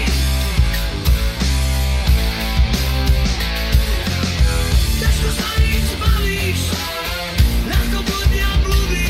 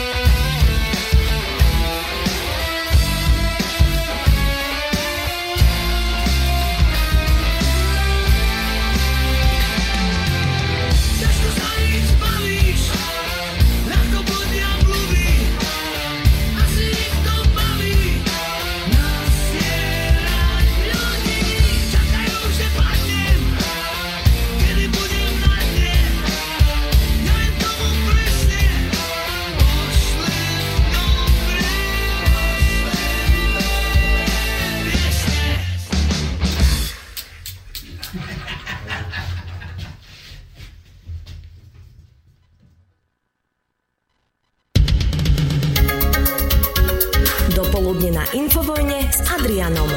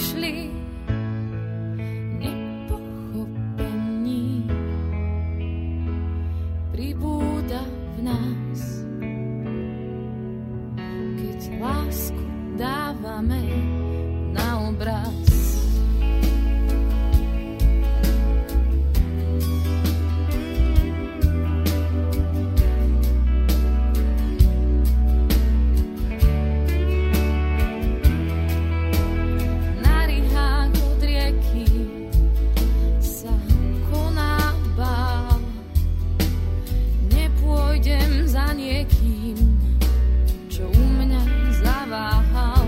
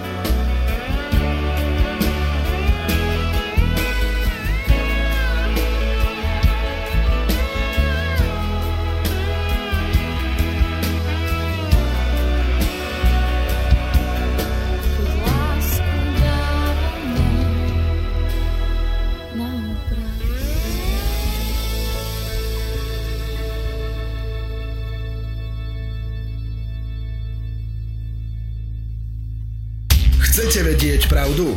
My tiež. Počúvajte Rádio Infovojna. Dobrý deň. Pokračujeme v tejto bohumilej činnosti. Dobrý deň teda pre všetkých. V telefonátoch vás všetkých. 0950661116 je telefónna linka sem k nám do štúdia. Mailová adresa ráno@infovojna.bz a tu je pozdrav. Dobrý deň, som vaša poslucháčka z Michaloviec, ale momentálne žijúca v blízkosti Bratislavy, možno v Šamoríne, kto ho vie. Som veľmi rada, že ste zavítali aj k nám na východné Slovensko, aj keď som sa stretnutia nemohla zúčastniť, za toho podnikateľa sa ospravedlňujem, keďže som vychovávaná východniarskou pohostinnosťou, ale blbca stretnete kdekoľvek. Počúvam Infovojnu od jesene 2021 a ľutujem, že som o vás nevedela skôr, tým chcem poďakovať svojmu bratovi za to, že mi o vás povedal, ďakujem, že ste, a preto vás prosím, neprestávajte s vašou prácou, ináč nám skončí aj tá posledná nádej, že sa niečo môže zmeniť. Poslucháčka Petra Srncom zo Zemplína. Kto ho vie, možno býva že v Šamoríne. Ale teraz mám poslucháča na linke, ktorý je odkiaľ? Z Deutschlandu, či sa mýlim? No, trošku. Dobré ránko, páni. Zdravím aj poslucháčov. Dobrý deň. Norbert. Áno. Na teba. Prečo dávaš otázky, na ktoré vieš odpovede? Prečo dávam otázky, na ktoré neviem odpovede? Vieš odpovede. Na ktoré vieš odpovede. Však ale to každý normálny novinár alebo normálny policajt kladie iba také otázky. Ja rozumiem. Si sa pýtal, takže keď nechceš odpovedať, tak odpoviem za teba. Ono, či to robia zámerne? Bez debaty. Hej? Trhy fungujú na niekoľkých jednoduchých princípov. Hlavný z nich je ponuka a dopyt a potom sú to zlé a dobré správy. Podľa toho trhy pohybujú. Oni už predtým, než Putin vyhlasil, že bude plyn za ruble, začali kričať, že nebudú odoberať Ruska plyn. Vyhnali cenu do výšok, vedeli, ako trhy zareagujú, niekto na tom sa fajne namastil. No a kto to zaplatí? Občania, všetci my. Čiže to je normálny zákon. Ponuka, dopyt, nič viac na tom nie je. Vieš, čo je zaujímavé, že ešte k tomu aj popudíš ľudí proti Rusom. Aj. Napriek tomu, že to urobili ich domáci. Vieš, koľko ľudí mi povedalo, že to kvôli Putinovi. Ja som sa ich spýtal, no povedz mi, vysvetli mi, ako je to kvôli Putinovi. Ani jeden ti nevie odpovedať. Nikto ti nevie odpovedať. A keď im povieš, o čo ide, teda ťa pozerajú, ak ti dáta na zatvorené vráta, rozumieš. Čiže ja neviem, ako... je to jednoduché, v podstate to všetko funguje na jednoduchosti. Len oni to zabavia komplikovane do kecov a fráz a potom si, aby tomu ľudia nerozumeli. Majte sa, chlapci, pekný deň prajem. Ďakujeme pekne. Ďakujeme. To len, keď prepneš obraz, len aby ste videli, ako ten Rus trpí strašným spôsobom. Rubel je historicky pod 55 rubľov za dolár. Tak mimochodom. No dobre, ale bavme sa teraz o jednej veci. Hej, ako, aby sa neposlali tie Rusy teda zase už, hej. Ako bez našej pomoci, bez pomoci našich debilných vládcov a debilných byrokratov Európskej únie by na tom ten rubel nebolo tak dobre. Takže máme na tom svoj podiel. My sme im pomohli. Teda my nie, ale eurobyrokrati. Potom by sám takto nedostal ten rubel tak hore. Hej. Tak žiadne chválenkárstvo, súdruhovia. Bez pomoci Európskej únie by možno stalo 80. Hej. Za pomoci, výdatnej pomoci Európskej únie. Máme telefonát ďalší, nech sa páči, počúvame. Dobrý deň. Kristián. Ja začnem chválou, lebo ten Norbert to má rád. Viete, včera bola... Kto to nemá rád? No, bolo... Ja nemám to rád. Tak ťa nebudeme chváliť. Nie, ja som bol vychovaný z rodiny, kde chvála nebola, ale kritika, lebo len tá dvíha úspechom, aby nezaspal Norbert. Ale prečo ho chcem chváliť? Včera bola tá trojica letá, kresťanských skrátok, a my keď porazíme tých fašistických liberálov, navrhujem, Norbert si to určite zaslúži. Na akože štátny sviatok normálne ako dvojjediného Norberta. Akože redaktora, otvárača očí a tá 20-ročná modelka, to je tiež taký dvojjediný Norbert náš. Tak to len, teraz môžem ku kritike, hej? Stačí Norbert. No, dobre. No, dobre, tak ešte. Viete, už oni, už smeráci sú takí nevinní, že ich nevinnosť dosahuje až úrovne celiskosti, nevinnej celiskosti, a to je tá najväčšia nevinnosť. A myslím, že treba, ste tam mali Fica. On ušiel predčasne, pred odstávkami. Teraz tam bol Kaliňák zase niekoľkokrát a on zase ušiel, teda ušiel do krátky telefóna. Nezdvihli ste ma. Tak keby si Adrián zobral tužku a papier a napísal jednu otázku, že čím zlyhali premiérky, keď prijali tú modelku Troškova, či jak sa volala, do jeho intimnej blízkosti. Viete, keď niekto sedí na úrade vlády vedľa premiéra ako najlepšia, najobecnejšia poradkyňa, tak musí byť dobre preklepaná. A bol tam ten, to si neplnili svoju úlohu za Norbertové peniaze. Pozor. Na obranu Smerákov. Ja som o tom presvedčený, že pán Fico ju poriadne preklepal. No preklepal, ale ja neviem, čím ich ona prechcala. Viete, prečúrala, či prednostami, či zadnostami. Darmo toto budeme tu rozoberať. Není tu nikto zo Smerákov. To len zabíjame čas. Daj tú otázku, tu tam za to príde, lebo kričal. Nie, počúvaj, Adrián, on kričal o konkrétnej veci. Tu konkrétne zlyhali. Ako môže tam niekto prísť? No, tak asi toľko. Takže na budúce dajte tú otázku bezpodne, alebo zase ma nezdvihnete. Ďakujem. Akože zase ma nezdvihnete. Dvíham každé telefónne číslo. Niekedy je tu prejav a niekto nevydrží zvoniť dlhšie. Ja tiež nemám 20 rúk, tu neexistuje cenzúra. Dvihnem skutočne každé. Dôkazom je aj to, že si sa dovolal. Áno, ďakujem, ja to chápem a niekedy sa nedá, lebo je úzky a utekajú. To sú slízky, nevinne slízky. Ďakujem. Lebo sú to politici. Ďakujeme. Pozrite sa. Nejak sa to pokúsim vysvetliť. Každého z vás niečo trápi. Niečo viac, niečo menej. Hej? Tohto trápi Trošková. A ja zase vrajím, ja nevravím, že predtým, jak ju prijali, ale potom, jak ju prijali, tak ju podľa mňa Fico poriadne preklepal. Ale to je iba môj názor, možno to nie je pravda. Hej? A mňa povedzme, takéto sumariny nezaujímajú. Hej? Zaujíma ma 600 miliónov Imre Cekom zapotrošil. Toto, takéto veci, lebo to sú mojich 600 miliónov a to, čo má trošku medzi nami, nie je moje, tak to nech si buši do toho, kto chce, čo chce, mne to je jedno. Hej. Že každého z vás trápi niečo iné. Hej. Niekoho trápi ten. Tu ide o to, že treba si uvedomiť, že ten systém, ktorý je teraz vypuklý a vidíte, a my poukazujeme na na to, akým spôsobom to funguje, nefunguje. Hej. Ale to nie je niečo, čo tu nebolo za Smerákov, to x-krát hovoríme. To, čo zažil tento, jak sa volá, Kováčik, alebo čo zažíva, spôsobil ich s ľuďom predtým. On. Alebo čo si myslíte, že Kováčik čo? Že niekde sa tuto z panny Márie vyrojila a proste to je nevinný človek? Veď to robili Smeráci to isté. Len teraz je to tak vypuklé, lebo títo kreténi sú takí, že proste nie sú schopní to ani schovať. Hej, tí policajti sú tak vymastení, že to proste až bolí. Prokurátori, sudcovia, detto. No tak teraz je to vidieť. Ale vtedy sa to dialo tiež. Nie, že nie. Hej? Mm-hmm. A ja som minule povedal, dobre, karma si obula tretri a dobehla vás. To je celé. Hej? Ale dialo sa to aj vtedy. Len sa o tom veľmi nerozprával, alebo sa nepoukazoval, alebo to bol niekto, lebo Kováčik je dôležitejší než hociaký iný smrteľný, ktorého on tam strčil na rok, na dva. Rozumiete, toto tu fungovalo. Nie, že nie. Hej? A tu nejde o Kováčika, tu ide o ten systém, ktorý tu Smeráci zaviedli a veselo títo pokračujú v ňom. Toto treba zmeniť. A ešte zákony treba dodržiavať. Však oni nedodržiavali zákony, skutok sa nestal. Kováčik 61-0. Ako čo chcete? Alebo niekto mi napíše, že ja obraňujem Kováčika. No určite, jasne. Nie, ja obraňujem právo, obraňujem štát.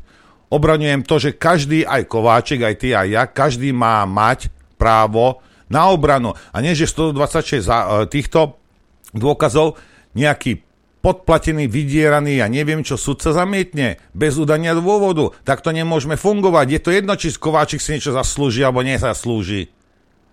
My si nezaslúžime takýto systém pre Boha živého.